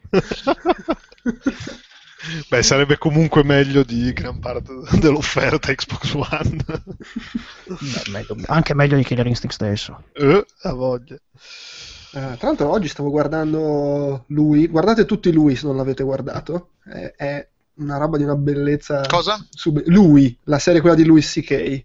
Ah, sì, sì. Che, che la, la, la, il primo anno sembra semplicemente la versione eh, na- narrativa dei suoi sketch, suoi quindi, sketch, quindi sì. comunque fa ridere, eh, ma poi diventa una cosa di una bellezza allucinante. La, quar- la quarta serie è pazzesca e oggi eh, c'era il momento sketch su queste cose, su questi argomenti qua, femminismo. Ah, eh, al- parlando a- al- a- di- allora a proposito, anche Master of None ha, un- ha una puntata che affronta queste cose qua, in cui cioè, cioè, lui si vede, si sta guardando, sta, cioè, eh, eh, si vede con una ragazza, fre- frequenta una ragazza e eh, hanno postato la stessa foto entrambi da un ristorante e parlano, ah che commenti hai ricevuto? E lui dice, ah bella foto, chissà che buono, e, e lei dice, ah perché tu dovresti vedere i commenti? No, perché i commenti ricevuti? E lei ci fa, il primo commento che ho ricevuto ti vorrei, vorrei scoparti la faccia. E lui, ma come? Ma davvero? Cioè, Master of None è bellissimo, tra l'altro, se vi capita guardate su Netflix. Vabbè, andiamo avanti, smettiamo di Sì. divagare.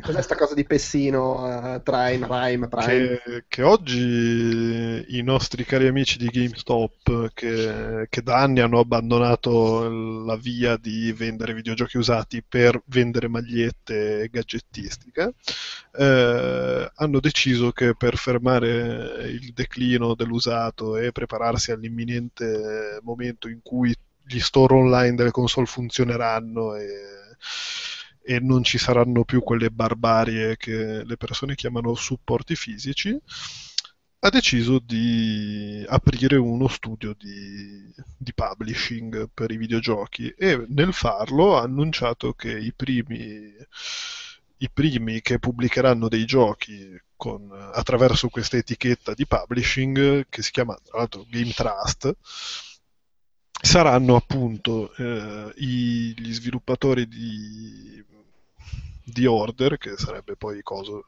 eh, aiutatemi, Radio Dawn, e Insomniac con il loro nuovo gioco eh, che pare veramente brutto, che si chiama Song of the Deep, Quello è e... quello in realtà virtuale, no? No, il Metroidvania sotto No, il Metroidvania Ah. sottomarino in, in The Hunt, un- in The Ah. Metroidvania. Esatto, e, e poi anche chi, chi cacchio era? Eh, Didla- Tequila. aspetta, eh, Tequila Works che, che tra l'altro avevano già annunciato una avevano già annunciato Rime in Sotto collaborazione con Sony, ma Ah, poi si sono sono comprati i diritti, sì, Sì. esatto, si sono comprati i diritti e lo pubblicheranno alla fine con, eh, Una, be- una bella tripletta di merda. con Game Trust, sì. E tra l'altro, sì, vabbè, è una notizia che adesso come adesso, tipo, non serve una sega se non a dire, ah, vabbè, si sono presi Ready at Dawn. Cioè, hanno fatto questa cosa. No, no, si sono presi praticamente Gresco, eh, si sono presi Darko Panchev e, Esatto. e, una, e, No, vabbè, e, eh, e Mendi- e Mendieta nell'anno Ah, no, vabbè, ma Ready at Dawn, cioè,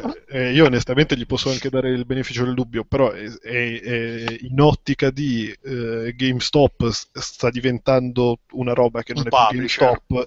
No, sì, cioè, già adesso entri da GameStop e ci trovi le magliette e dici, vabbè, è un negozio di vestiti. eh,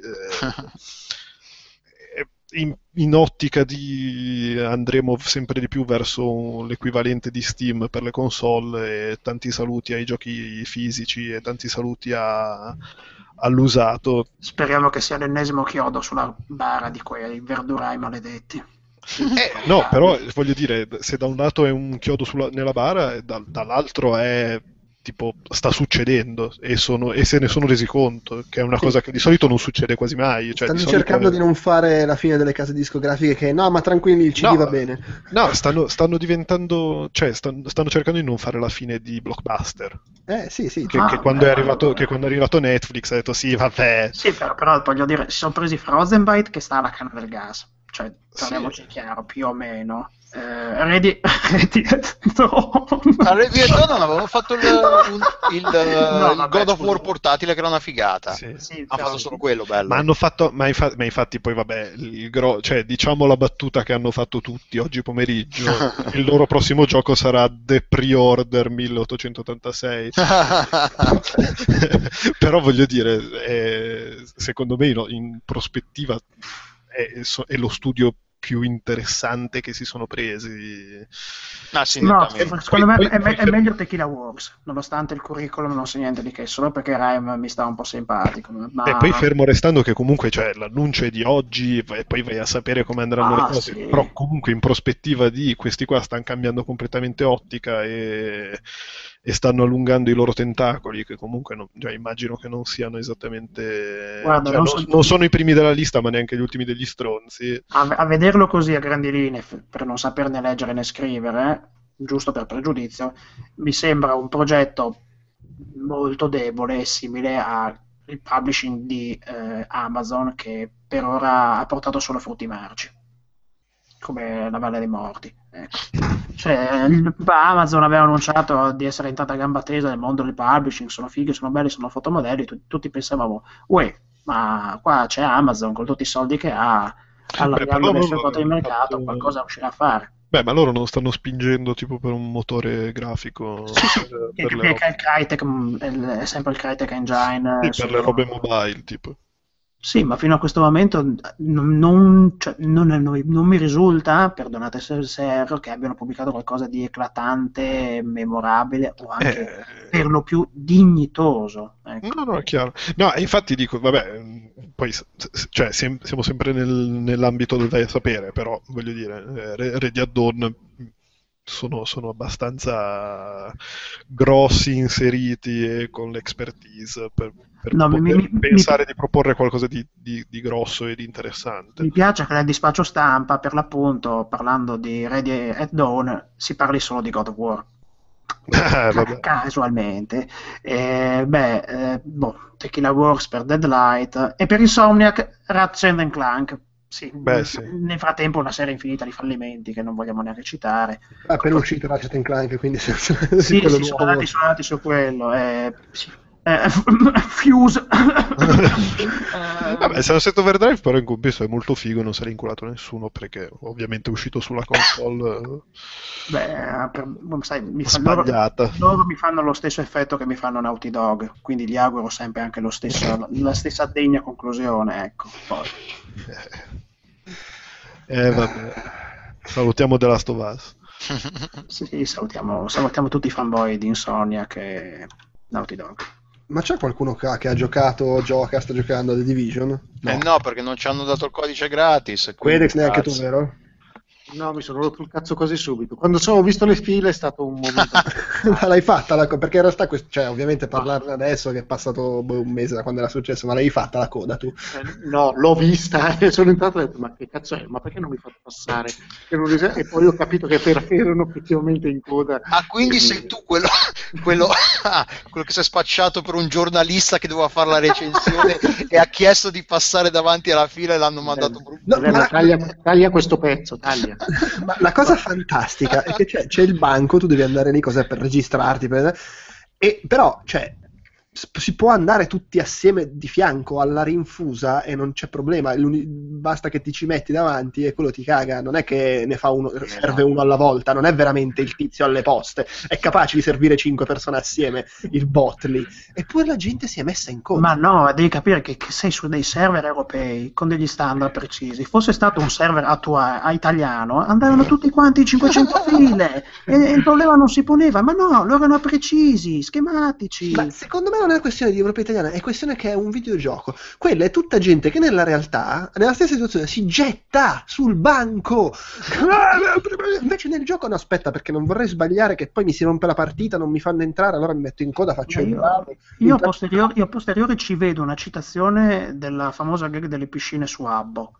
Eh, in quando in quel, eh, sì, vabbè, andate a recuperarlo tranquillamente. Fu uno dei raid fatti da 4chan che decisero praticamente di bloccare eh, questa cosa, questa piattaforma pseudo social eh, chiamata Hub. Deciso a un certo punto di bloccare, di mettere degli avatar proprio davanti alla- alle piscine e non permettevano a nessuno di entrarci. Proprio si erano messi lì bloccati è una cosa un po' simile. Qua, qua, qua invece sei stato soltanto il trionfo della civiltà, della pubblica decenza, o troppo ligi al dovere. Esatto. Che è un po' come, che è un po' come quelli che guidano a Genova, poi vanno a Milano e trovano quelli in motorino che rispettano le regole della strada e dici, ma cazzo, ma perché non Sì, guidi si a lamentano. caso? Sì, sì, sì. No, e dai, è inquietante, cioè poi non, non sai come prenderli, sta gente che vai, vai in motorino e lo usa in modo consono. Come cazzo?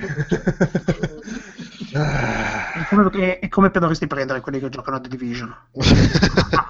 Poi sì, adesso è un po', ha perso un po' la- l'impatto, ma mi ricordo che quando l'abbiamo scoperto sui commenti che abbiamo fatto su Skype, cioè io mi sono spaccato a ridere. quando- No, era, era molto, è, molto è stata- è durata una mattinata la cosa, però è stata una mattinata in cui mi sono spaccato a ridere. Perché Una poi anche i commenti sotto, sotto, il- sotto la serie di foto sono bellissime, secondo me. E cos'è l'hanno, cosa? l'hanno risolto la roba, cioè che, che è cambiato qualche cosa, magari davanti al, al banco dove ti passava le missioni adesso. Ma no, perché adesso ci sono comunque molti meno giocatori. Eh, Perché sì. quello è il, è il giocatore, è il- era l'NPC, il primo NPC cui- con cui dovevi parlare appena cominciava il gioco. Quindi Sì, tutti esatto. i giocatori al lancio, quindi c'era un sacco di gente di livello 1, dovevano andare lì. Ma a quanto pare, se ti ci metti intorno, anche se sei dietro di lui, interagisce come qualsiasi NPC, per qualche motivo, su quale. È che non ci Eh, si può passare attraverso, fo- forse. No, no, c'è, Quindi- sì, c'è, eh, il- i personaggi, tutti i personaggi hanno- sono fisi- fisici, quindi ti bloccano. E infatti c'erano anche le gag di quelli che si bloc- ti, ti bloccavano nelle porte, non ti Sì, facevano passare. infatti, sì. Ma la mia domanda è: ma è possibile che nella fase di beta questa cosa non è venuta fuori? Cioè, secondo Vabbè, poi è, c'è- è una trollata voluta. C'è qualcuno che ha messo la variabile. po'. Eh, non, non vedo altra spiegazione. Cioè, l'ha fa- qualcuno l'ha fatto apposta per trollare la gente. Beh, ma poi la soluzione che avevano trovato per quelli che, che trollavano la gente mettendosi davanti alle porte, facevano comunelle cioè, e non potevi passare, era stata che li bannavano dal gioco, bannavano l'account. Non è stato tipo rendo trasparente, cioè attraversabile questa zona, no, è tipo caccio questi giocatori. Eh, no, è, è perché non rendere attraversabili è una precisa scelta di game design in quel contesto che non... Ve lo ricordate quando c'era stato lo show per la protesta dei giocatori in Star Wars Galaxies come... e poi e i Game Master che invece di, di- avevano tipo teletrasportato tutti i, i- i personaggi nello spazio? una- Ve la ricordate quella storia?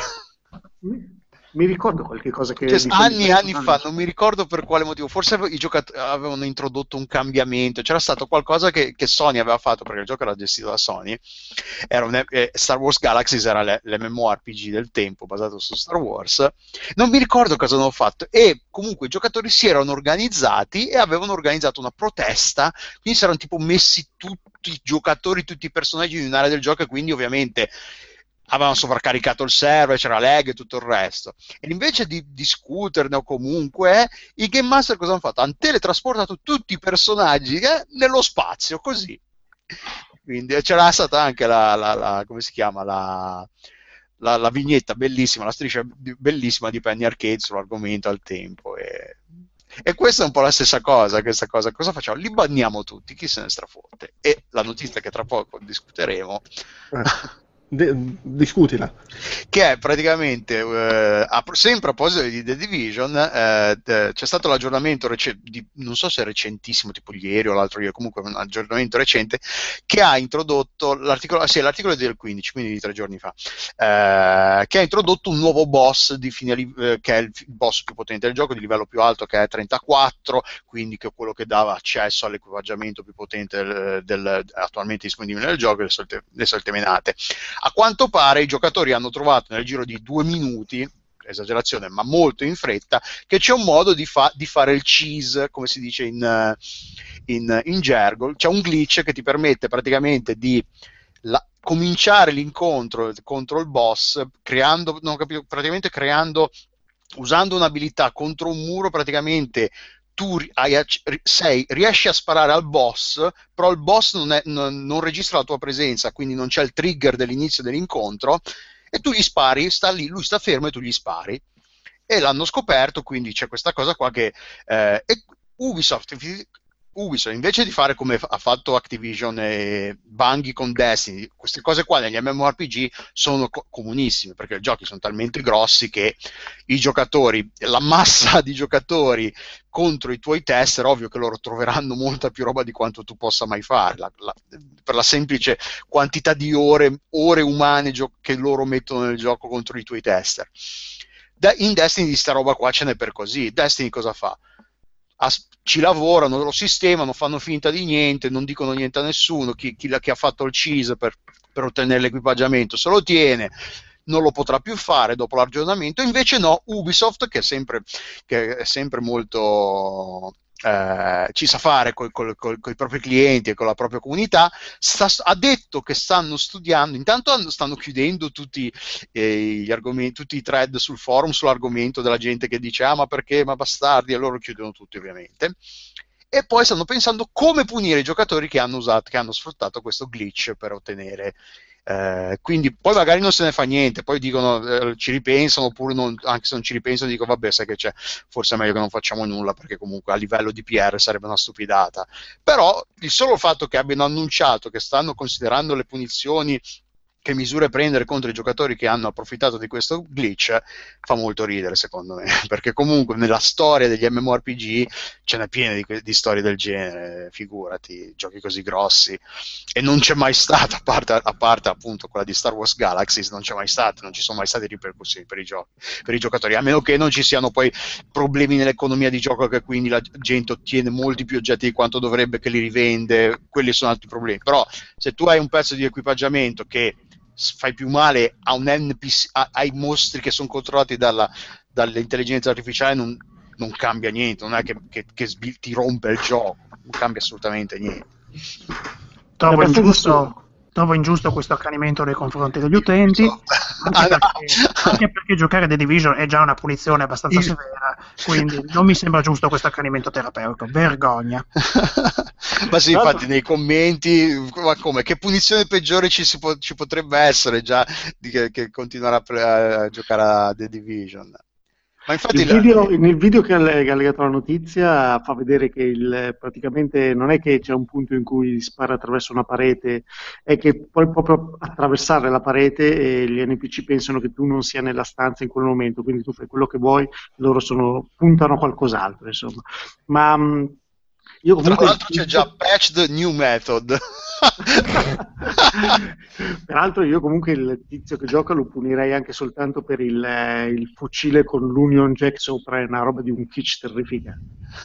È tutto mimetico ma con l'Union Jack. Cioè, invece che essere mimetico è fatto apposta per essere visto da lontanissimo. Sto.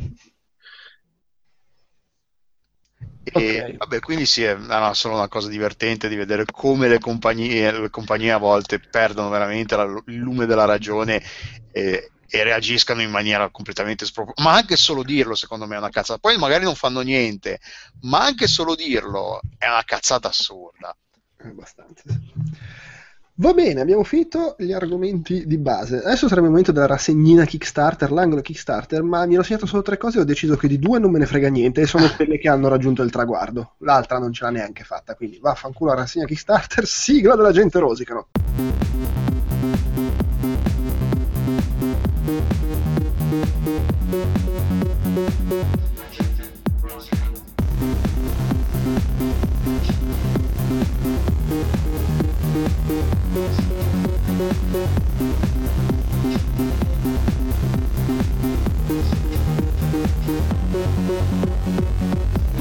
Allora, gente rosicano, e attenzione, discutevamo prima che non riesco a ricordare, ma c'è stato un periodo in cui nella gente rosicano ogni, a ogni episodio parlavamo dello stesso tizio. Non mi ricordo chi cacchio era. Ma il suo scettro è stato raccolto da David Hater. questo David Hater sta decidendo perché è il secondo, la seconda, ah, se non terza terza penso che sia il terzo mese di fila. È il terzo mese di fila. Sì, siamo terzo, beh, non mese perché non facciamo ogni mese chiacchiere, però eh, è il terzo episodio che parliamo di lui nella gente rosica. No? È, che, la, cioè, la, la, crisi dell'Amazzonia perché devi dai, rosicando. De... no, credo che sia più il dramma della Palestina. Cosa ha combinato? Eh no, allora, perché poi non l'ho più riletto. Allora, praticamente, eh, in un'intervista con il podcast di Game Informer eh, che è, è, riuscito lamentar- è, riuscito a lamentarsi che Kojima per lo, fuori dalle palle già da tempo e c'è riuscito solo con l'ultimo, con l'ultimo Metal Gear. Ci aveva provato già con Metal Gear Solid 3 perché voleva Kurt Russell, ma sì. Kurt Russell ha detto no grazie. Esatto. e, e, e, quindi ha fatto lui Metal Gear Solid 3 sì, e, e, poi alla fine, come sapete tutti, il ruolo di Snake in Ground Zeroes e Phantom Pain è stato preso da Kiefer Sutherland. E eh, David Heiter non ha perso comunque occasione di tirare le sue frecciatine su Twitter in varie occasioni a Kiefer Sutherland e ne avevamo parlato. E quindi in questo caso è riuscito a comunque a rosicare, a, a, a, non ha perso l'occasione di rosicare ancora un po' e comunque poi alla fine dice come ah no, no io non ci lavorerò, non, ci, non c'è possibilità che lavori di, di, nuovo in futuro con Kojima, eh, ora che Kojima si è andato da Konami, che, da Konami, quindi il problema non era con Konami da dire, è che lui non va più d'accordo con Kojima e tutto il resto, quindi sta a rosica ancora. Sì, ma tra l'altro, tra l'altro poi la, la, dice non giocherò mai a Metal Gear Solid 5 perché 60, sarebbero 60 ore di umiliazione. Che non posso sopportare o qualcosa del genere. non, non, ho il coraggio di, di infliggermi. Tra l'altro Keeper Satran è pure scritto sbagliato nell'articolo di Polygon. ah, ok. Tra l'altro, a proposito, la, la, notizia del, la notizia che non giocherà, non, non giocherà a Metal Gear Solid 5 o Ground Zeroes è rilevante perché invece ha giocato tutti gli altri in cui era lui che faceva la, che doppiava Snake. Gli altri li ha giocati tutti, però. Ma mi chiedo se in Metal Gear Solid 3 ha provato a sostituirlo con Kurt Russell e non c'è riuscito. In Metal Gear Solid 5 l'ha sostituito con Kiefer Sutherland. In Metal Gear Solid 4 con chi voleva sostituirlo? E non ah, c'è no, è vero, in effetti non c'è. Ci manca questo tassello. Avranno provato a pupazzo gnappo. Avranno provato a silula... si... Si... come lo dici? Siru... Silurarlo. Silurarlo? Sì. È difficile. Anche per Metal Gear Solid 4, in effetti. È interessante.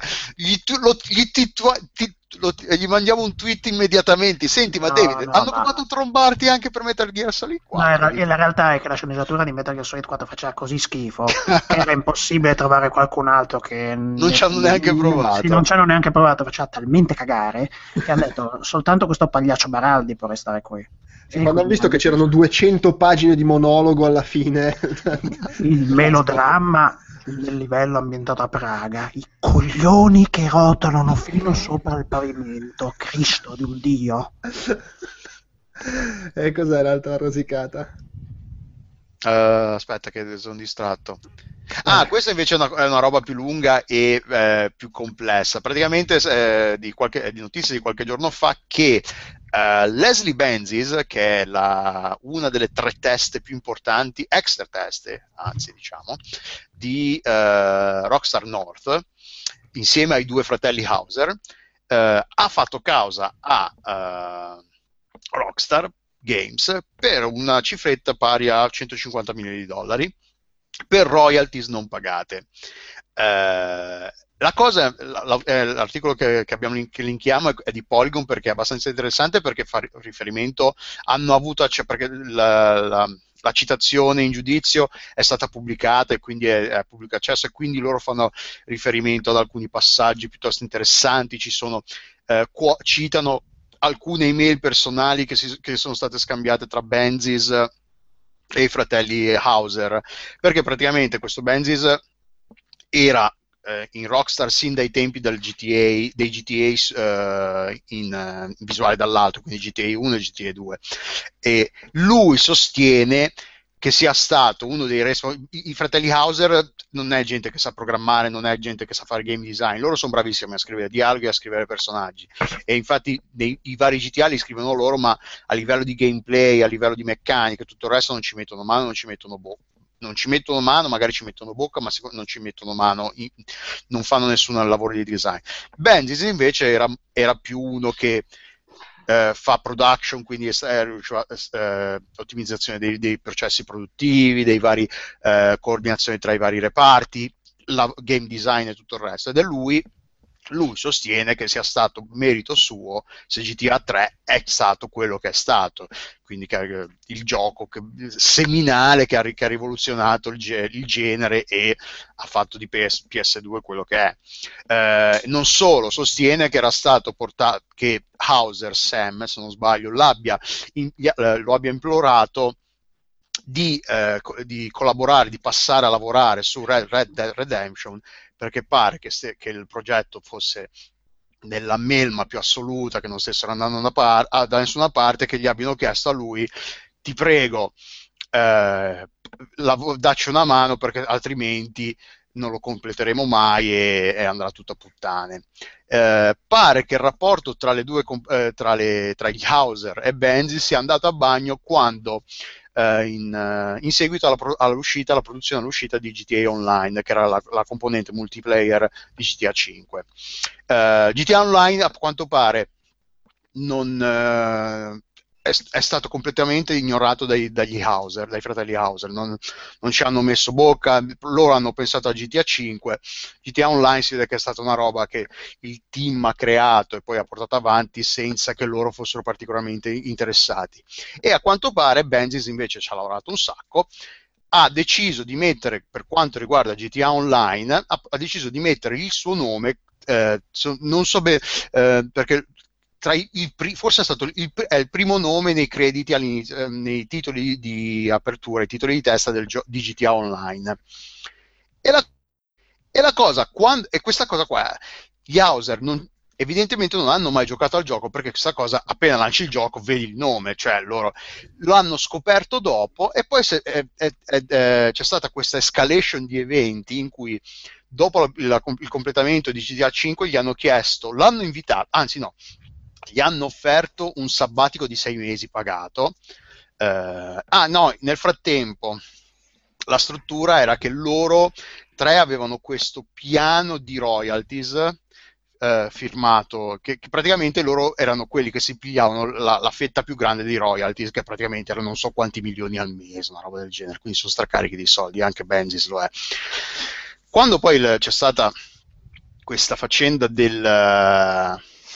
Eh, del sabbatico, c'è stato anche, non so, in, in, le tempistiche adesso non me le ricordo, che è arrivato da New York, è arrivato a, in Regno Unito l'avvocato degli Hauser che in 45 minuti gli ha detto ah, devi, devi, firmare questo nuovo contratto, un sacco di pagine di roba, di documenti legali e lui si è sempre fidato perché comunque c'era questo rapporto familiare tra loro, erano tantissimi anni, le, mail, le, le, le mail citate nell'articolo sono mail tra gente che si conosce, che sono amici, cioè love, affetto. E lui non aveva, cioè alla fine ha detto: Ma sì, mi fido, mi sono fidato finora. Non l'ha letto con molto, molta attenzione, ha firmato. A quanto pare c'era questa clausola che si chiama Location Committee, che a- aveva il potere, e alla fine lo ha usato, per escluderlo da qualsiasi, poteva decidere quante royalties dargliene al punto di non dargliela addirittura nessuna se volevano. E alla fine co- hanno smesso di dargliene perché poi l'hanno mandato in sabbatico e poi piano piano Bendis ha capito che non era un sabbatico, era lì solo l'inizio del, del processo di cacciare la calcio in culo della compagnia, perché poi quando gli hanno, la, gli hanno, staccato il BlackBerry su cui accedeva alle sue mail, non gli hanno più dato accesso remoto alle sue mail da, suoi, dal, suo laptop, eh, dal, suo laptop, di lavoro, hanno... E poi quando addirittura quando è andato in ufficio, no, alla fine dei sei mesi, è arrivato il, il capo del personale che lo ha invitato ad andarsene. E quindi c'è tutta questa storia di... Eh, poi ovviamente dopo un po' di che Benzis e i suoi avvocati hanno chiesto eh, spiegazioni, che succede, che succede, perché poi alla fine a Benzis è, mai, è stato detto che era stato licenziato e che non lavorava più lì dopo un bel po', non è che era questa cosa, lo, probabilmente era questa cosa. Lo, lo ignoriamo, lo capirà. c'è questa cosa un po' assurda eh, perché poi c'è stato questo, back, questo, avanti e indietro tra Benzis e, la, e, l'avvocato anzi l'avvocatessa perché è una donna dei, degli Hauser e di, di, Rockstar a proposito del suo ma, cioè lavoro ancora per voi cioè fatemi capire noi, c'è, c'è stato un bel po' in cui lui non sapeva se effettivamente stesse ancora lavorando per Rockstar o no comunque ha, capito che qualcosa non stava andando bene quando hanno, gli assegni delle royalties hanno smesso di arrivare e quindi lì ha capito. Poi alla fine sì, è una questione di soldi, perché poi le amicizie, ok, ma quando si parla di milioni di dollari al mese, 150 milioni di dollari, ok, amici amici, però anche, anche col cazzo. E... E poi alla fine sì, poi ci sono queste storie, eh, non ne parlano tantissimo, probabilmente sono cose riprese da quel libro, dal, dal, libro. Gli Hauser sono personaggi comunque un po' bizzarri perché si parla di come portassero gli, gli gli impiegati spessissimo negli strip club facessero foto agli, agli, agli, impiegati in pose sessualmente compromettenti, magari vestiti o comunque, che, però comunque cose che tra colleghi di lavoro in un ambiente di lavoro non dovresti fare. Poi vabbè c'è tutta la storia del lot coffee, del, del, della, della, feature, della, feature, nascosta in cos'era, in, non era Vice City, era qual era GTA? Con lot coffee lì, quelli che GTA 4. Mm, no, è, era quello con la, con San Andreas. Mi San, Andreas, San Andreas. San Andreas, esatto. Mm, mm. Eh, quindi sì, loro di Rockstar non si sa nulla perché poi tipo gli Hauser non si sono un po' come eh, cioè si, so, è tantissimo che si, li si vede rarissimamente in pubblico, si fanno vedere giusto ai, ai, ai premi, alle, alle, quando danno i premi del, per, il, per, il, gioco più bello dell'anno, cose del genere, ma altrimenti non danno interviste, non danno nient'altro, sono molto molto, sono dei reclusi alla fine, non si fanno mai vedere, non sono assolutamente per personaggi pubblici. E si sa ancora meno del, del, di come funziona Rockstar, perché tipo eh, viene citato l'autore di un libro che ha pubblicato a proposito di, di Rockstar e della, di GTA e lui diceva che tutte le fonti che ha avuto, eh, Jack, The Outlaw Story of Grand Theft Auto, l'autore è David Kushner, che è un giornalista, e lui dice come tutte le sue fonti, tutta la gente con cui ha parlato per questo libro, a proposito di Rockstar, tutta gente che non ci lavora più, nessuno, nessun eh, impiegato al tempo, di gente che ci lavorava al tempo, ha eh, voluto parlare con lui a proposito della compagnia. Quindi eh, lui dice è un po' come la, la, fattor- la, la, fabbrica di cioccolato di Willy Wonka. La gente ci entra ma non ne esce e non sai mai come viene fatto il cioccolato all'interno. Quindi è quest- eh, per quanto adesso si sia ancora all'inizio, quindi non, eh, è uscito poco, è stato rivelato poco, le mail un pochino, rivelano un po' come funziona questa compagnia che comunque fa un milione di dollari.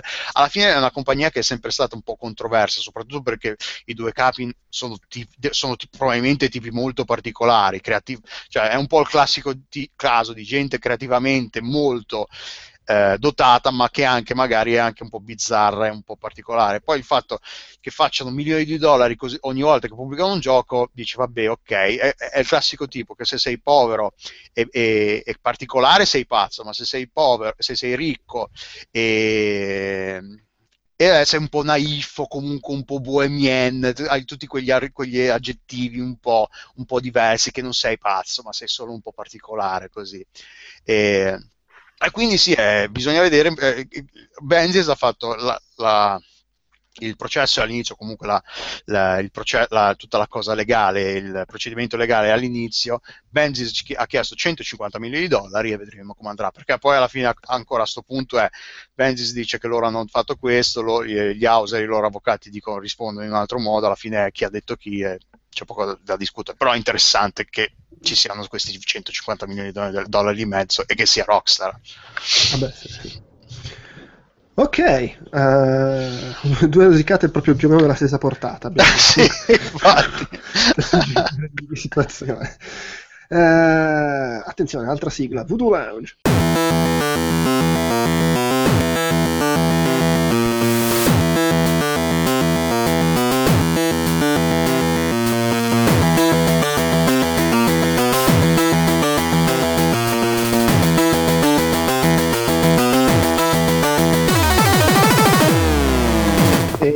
Come al solito ci sono due argomenti che sono stati messi in scaletta da qualcuno ai da tempi di Quedex. allora, Delo, vediamo cosa, di cosa dobbiamo parlare cosa hai deciso di far vedere? Allora, il primo argomento è Phil Spencer che ci racconta la sua filosofia su, su come i giochi dovranno essere una piattaforma unica per Windows in futuro e quindi mh, usciranno molti più, più titoli sia su PC che su Xbox One c'è chi, questo che lo intervista che dice ah ma è una prova Quantum Break eh, vedere come funziona se vende roba del genere dice no no anzi noi puntavamo sin dall'inizio a renderla un'esperienza splendida anche su PC poi, che tra l'altro dice... si è rivolato una merda perché ho letto che è ottimizzato la cazzo, gira di merda. Eh sì, ne parliamo dopo. ok. Sempre parti.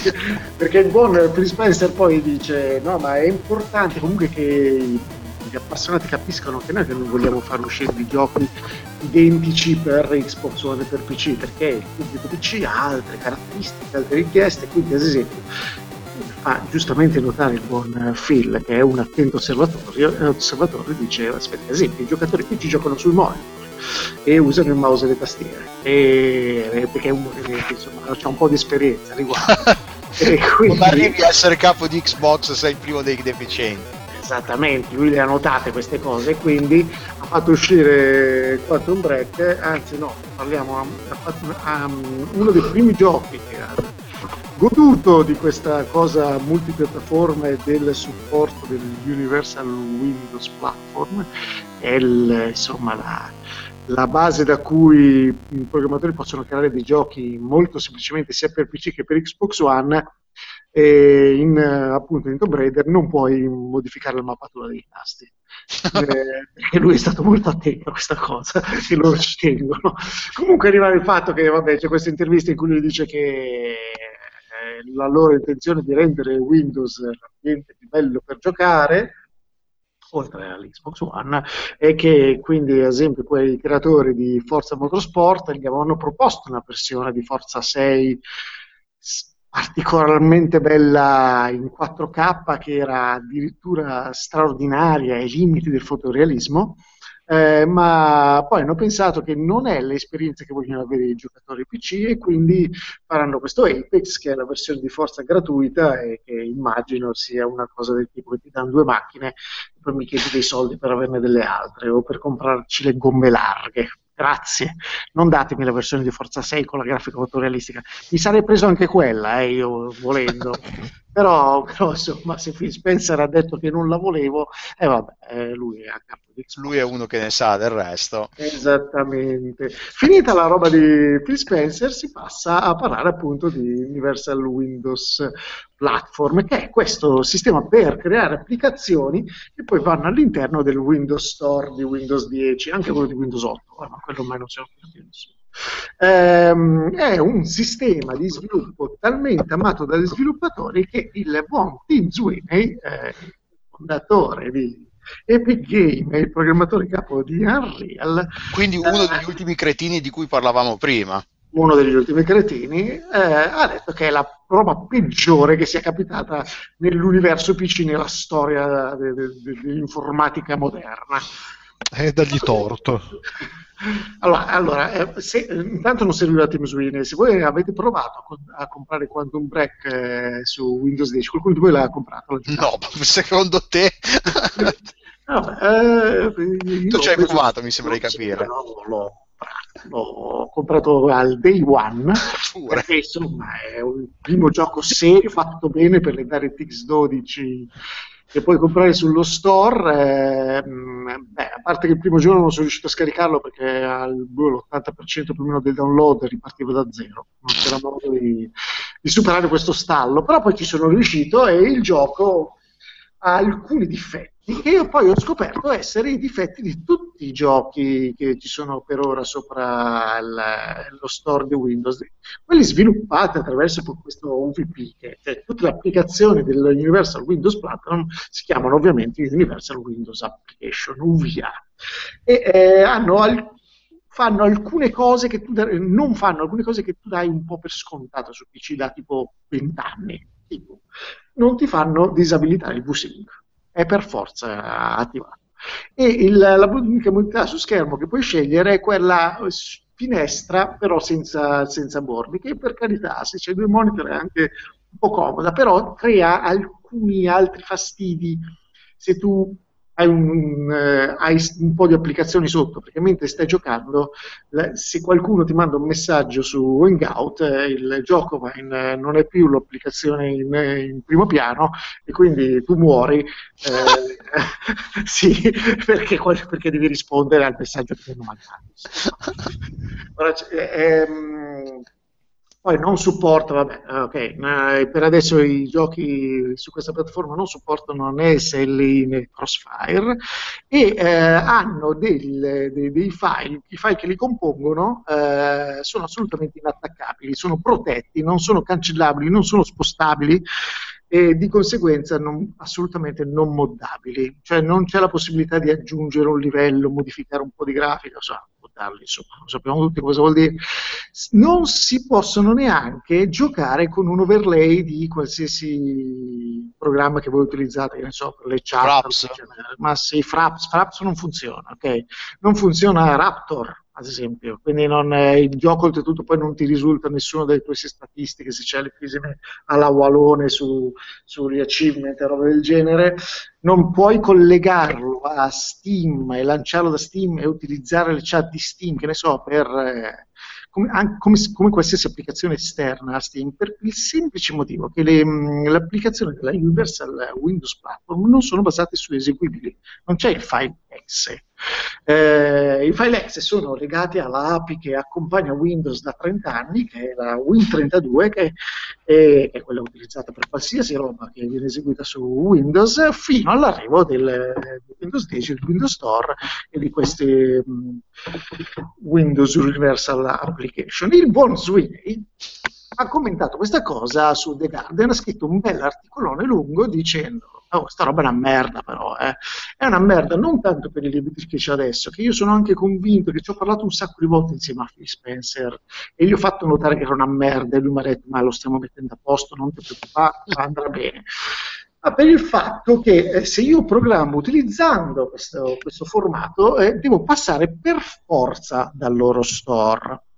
Ora, questa affermazione che lui ha fatto ha scatenato le ire di un po' di gente di Microsoft o di sostenitori di Microsoft, perché ehm, il Boswini ha scritto l'articolo e poi e lui è uno abbastanza attivo su, su, Twitter e nei giorni successivi è stato attaccato da, dalla chiunque dicendo ma non capisci un cazzo, si può fare il side loading delle applicazioni in Windows? Lui subito ha detto sì, ma si può fare esattamente come su, si può fare su Android, devi andare in una sezione del sistema operativo e dirgli oh, eseguimi anche le cose che non provengono da questo store e, e, e non farmi problemi. Lui dice già questa roba è un po' fastidiosa perché di, di solito l'opzione è abbastanza nascosta. In realtà in Windows 10 sono un paio di clic, ci puoi arrivare se vai nella sezione sicurezza.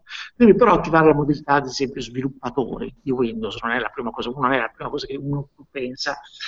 Um, però gli attacchi che arrivano a, a Sweeney erano fantastici. Immagino eh, da tutta gente dell'industria de- con esperienza decennale.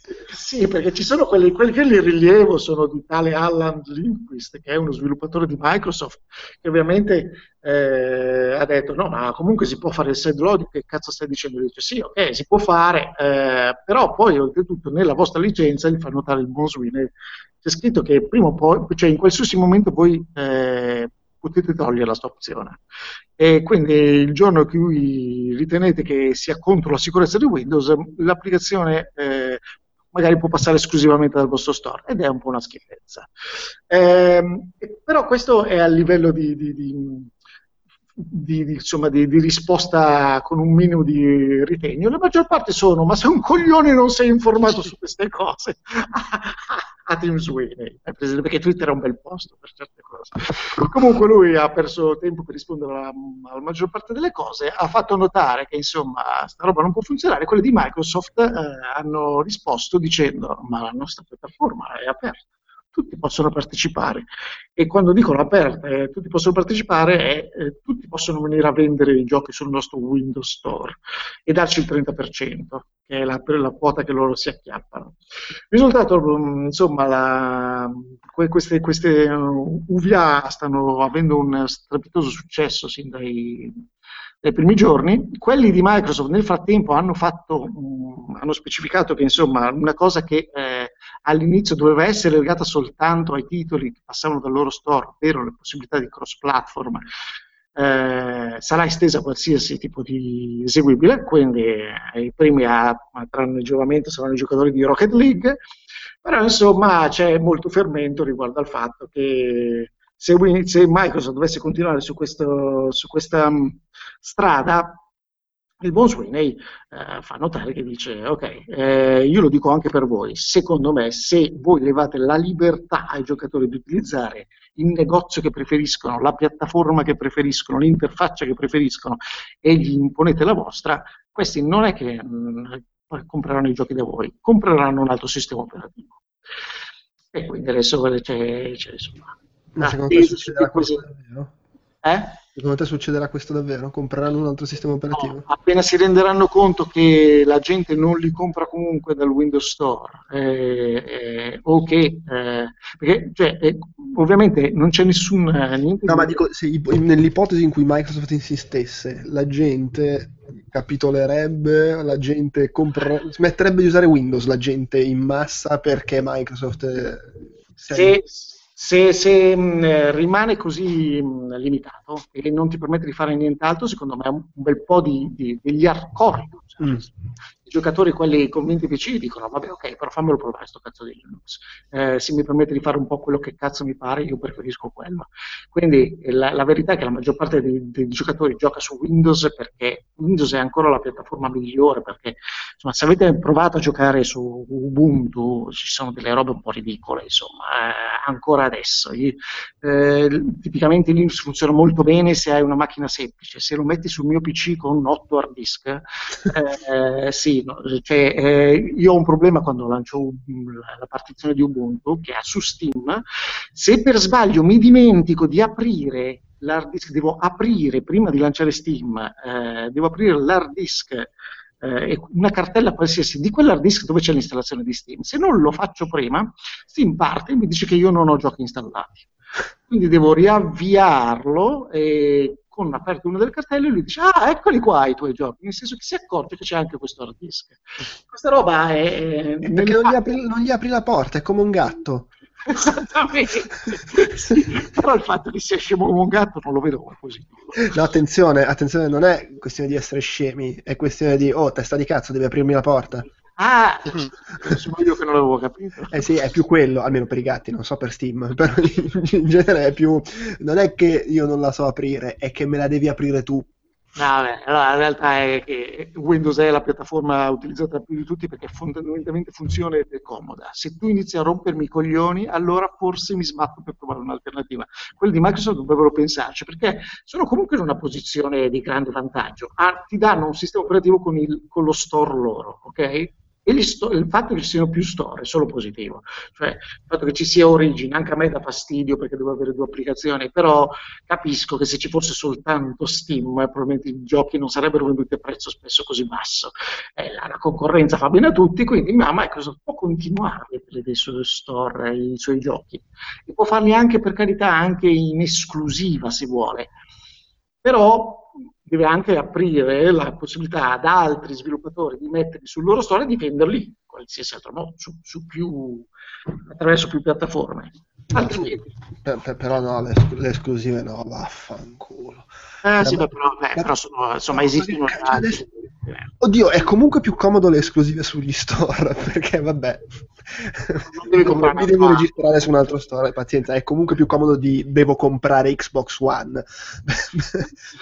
Eh, io il, pro- eh, il problema di giocare a Battlefront, lo lanci e ti, ti- ti accorgi che i tuoi amici non ci sono. Ah, perché? Perché non ho mai m- avuto mai il cazzo di chiedere l'amicizia alla gente su Origin. E vabbè, chiediamogliela. E poi non li trovi mai perché nessuno lo fatto di default. E quindi alla fine finisce che si perde solo. C'è questo piccolo problema. Que- Questo è il problema de- de- de- degli store alternativi.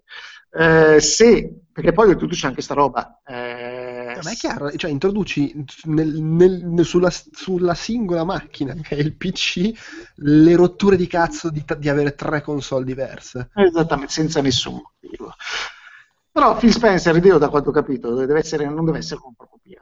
Eh, quindi quando gli hanno fatto notare che questa roba del cross-platform funzionava, eh, se ave- non avesse funzionato al di fuori del Windows Store, sarebbe stato un po' uno spreco, lui è stato molto rapido, a, o lui o chi per lui, a, a correggere il tiro e dire no, ok, se volete noi apriamo la network, addirittura lo apriamo a qualsiasi roba, non hanno detto il nome Sony, ma insomma, a qualsiasi roba, quindi potessi giocare anche contro i nostri giocatori. Quindi, secondo me, aggiusteranno il tiro. Per adesso sono una zozzeria, sono una zozzeria all'atto pratico utilizzarli, giocarli, no, perché veramente quelli che si sono giocati, scaricati la versione, mi pare, deluxe, come si chiama la versione di Gears of War per delle Dix12?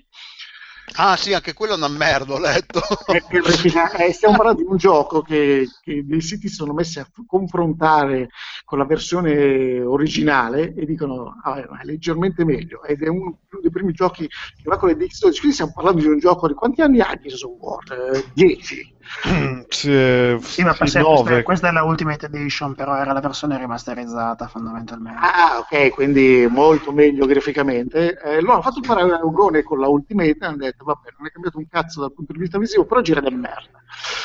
Ed è questo uno dei primi titoli che Beh, sono... perché la primizia su Killer Instinct con eh, la frequenza di aggiornamento legata al refresh del monitor, Ah, sì, è vero, mi sono letto. roba da fucilarli in pubblica piazza. Una roba, una roba imbarazzante oltre ogni limite del consentito. Questo è dilettanti allo sbaraglio. Vabbè, comunque, basta, abbiamo finito i due argomenti che io vorrei anche parlarvi del fatto che la PS4K non può far girare i giochi in 4K, ma lo sapete anche voi, quindi possiamo saltare. Ok, va Ormai lo sanno cani e porci. Va bene, abbiamo finito anche con questo argomento, ma non hai finito tu, Querex, perché la gente ci scrivono questa volta ti tocca.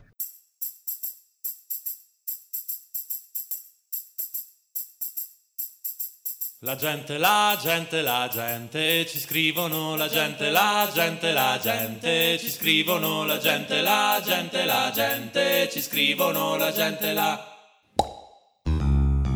La gente, la gente, la gente, ci scrivono la gente, la gente, la gente, ci scrivono la gente, la gente, la gente, ci scrivono la gente, la... Eh, ci scrive Federico Averardo, eh, che ci fa... ah, si definisce il classico stronzo, ok? Questa volta non dobbiamo neanche insultarlo noi, l'ascoltatore. Fa tutto il mio ascoltatore preferito. Sì, cioè, ci met- allora, è perfetto, ci dà soldi su Patreon, non si fa mai sentire e quando si fa sentire si dà dello stronzo. Quanti ce ne dà? non lo so, non, adesso non vado a controllare, però dice che è un patronizzatore, anche se solitamente silente, ma si fa sentire una volta che gli serve qualcosa e visto che ci dai soldi, tu gli rispondi. Ok. Eh, Vabbè, fai complimenti, eccetera, eccetera.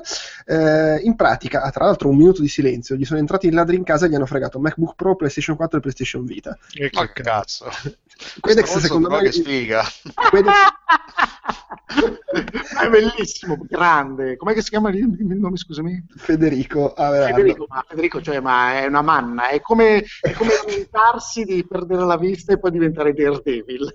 Cioè, è andata di gran culo. Quindi, Sì, in pratica, eh, dal tuo punto di vista, sono entrati i ladri in casa e gli hanno fregato il bidone della spazzatura. Esattamente. Anzi, no, in realtà no, il bidone della spazzatura gli serve, gli hanno fregato il contenuto del bidone della spazzatura.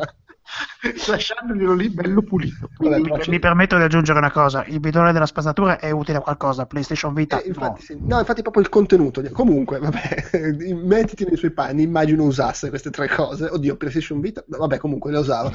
E, e- e dice, vorrei ricominciare il prima possibile a giocare, devo assolutamente ricomprare il, il computer portatile. Ehm, che faccio? Dice, non sono obbligato a usare Mac. Pensavo di prendermi un portatile da gaming, e chiede, è un'idea del cazzo. Eh, È un'idea del cazzo. perché dice che comunque gli serve un portatile per lavoro eh, quindi, quindi non può prendere un fisso per giocare come budget a circa 1400 euro Ah, sì, si può comprare un, un PC per giocare, un portatile per giocare. Eh, c'è il solito problema che ah scusa puntualizzo. Mh, non si accontenterebbe di avere prestazioni da console? Suppongo intenda PlayStation 4 e non Wii U sì, un Nintendo NX. Ehm, sì, sì, no, con 1400 te la co- te, te le compri, se, se poi in- magari eh, mi- abbiamo un indirizzo di posta sto, di sì sto- sì sì, sì. Ok, allora gli rispondo, magari gli mando un paio di modelli. Eh, c'è il solito problema che si spende, può spendere 1300 euro per avere su una 970M a girare i giochi molto meglio che su un livello console. Eh, però poi sei legato a quella e quindi insomma al prossimo upgrade devi cambiare tutto. Quindi forse ha sempre più senso spendere 700 euro nel PC fisso e gli altri nel PC per lavoro che si porta in giro e con quello gioca agli indie e su quell'altro gioca la roba. cioè secondo te lui può spendere 1400 euro per avere un PC fisso per giocare e il laptop Sì, tranquillamente. Ma a sto punto, scusa, se il laptop non lo devo usare per giocare, può anche spendere un po' di più per il fisso. Ah, volendo sì, certo. Beh, oddio, sì, certo. Eh, dipende cos- che lavoro fa, magari gli serve un'autonomia della batteria della Madonna e, Eh, no, e certo. leggero. Comunque, diamo per scontato che debba spendere almeno 600 euro per, il, per un portatile di un certo livello. Eh, gli scrivo in posta quali componenti per farsi il PC fisso e poi gli linko anche un paio di, di laptop per giocare fatti bene. Certo, l'unico, te lo dico Federico, l'unico laptop serio per giocare è il Razer Blade. Costa 3000. Vedi tu se possiamo Costa 3000 e per portartelo in giro ti serve la carriola. No, no, eh, stiamo scherzando, è leggerissimo, è sottile ed è anche collegabile al Razer Core, che è questo bidone clamoroso gigante che pesa tipo 5 kg, dove metti la tua scheda video e la colleghi tramite Thunderbolt, così quando sei in giro giochi con livelli di dettaglio medi, quando sei a casa giochi con livelli di dettaglio massimi. Si sta toccando, adesso passerà tutta la notte a preparare 800.000 caratteri di email da mandare a questo qua. Consigli, indicazioni, questo, però se ci aggiungi questo, ma guarda che se spendi quei 50 euro in più... eh, eh, Eh, questo tutto ciò mi ricorda una mail con eh, Soletta di recente che voleva regalare un computer a, a Stefanello per la sua cresima comunione, no? una delle due, una di quelle cose cattoliche che ancora si fanno. E, mm, Barbarie. Non so di cosa tu stia parlando. Ed è partito da facciamo una cosa easy che è tanto il suo primo computer e dopo 50 mail ha detto vabbè hai rotto il cazzo, fai tu e portamelo. No, Probabilmente ti risponderà così anche il nostro ascoltatore. Bene. Va bene, eh, basta, abbiamo, abbiamo concluso, è finito l'episodio, incredibile, non è neanche mezzanotte, è pazzesco. Madonna, eh, quanta professionalità, ragazzi. Eh vabbè, quando non ci sono gli alcolizzati e i drogati... eh, sì. Va bene, non- ogni riferimento a, persone realmente esistenti è puramente casuale. Cioè, Eh, sì, no, io parlo in generale, quando non ci sono, chiunque siano, basta. Ciao, ciao a tutti. Ciao. Ciao! Ciao Si chiude qui anche questo appuntamento con Outcast Chiacchiere Borderline, mentre in sottofondo martella nel palazzo di fronte, e forse fra poco sentirete anche mia figlia urlare, ma va bene così. Io vi ricordo come sempre che all'indirizzo www.outcast.it trovate tutto il resto della nostra produzione audio video per iscritto, che ci potete scrivere a podcast.outcast.it, che ci trovate su Facebook e su Twitter come Outcast Live, su Facebook c'è anche il gruppo di discussione ufficiale che si chiama Outcast, ma ha come indirizzo Outcast Live e dove potete venire a discutere fra di voi e con noi. Vi ricordo inoltre, mentre mia figlia prende a calci pezzi del suo letto e cose strane che volano, vabbè, ma sì, così è più rustico. Eh, cos'è che volevo ricordarvi? Ah sì, l'esistenza della rivista Shiny Magazine, rivista digitale e cartacea che trovate all'indirizzo www.shinymagazine.com, parla di qualsiasi cosa, ci fanno pubblicità e noi facciamo pubblicità a loro.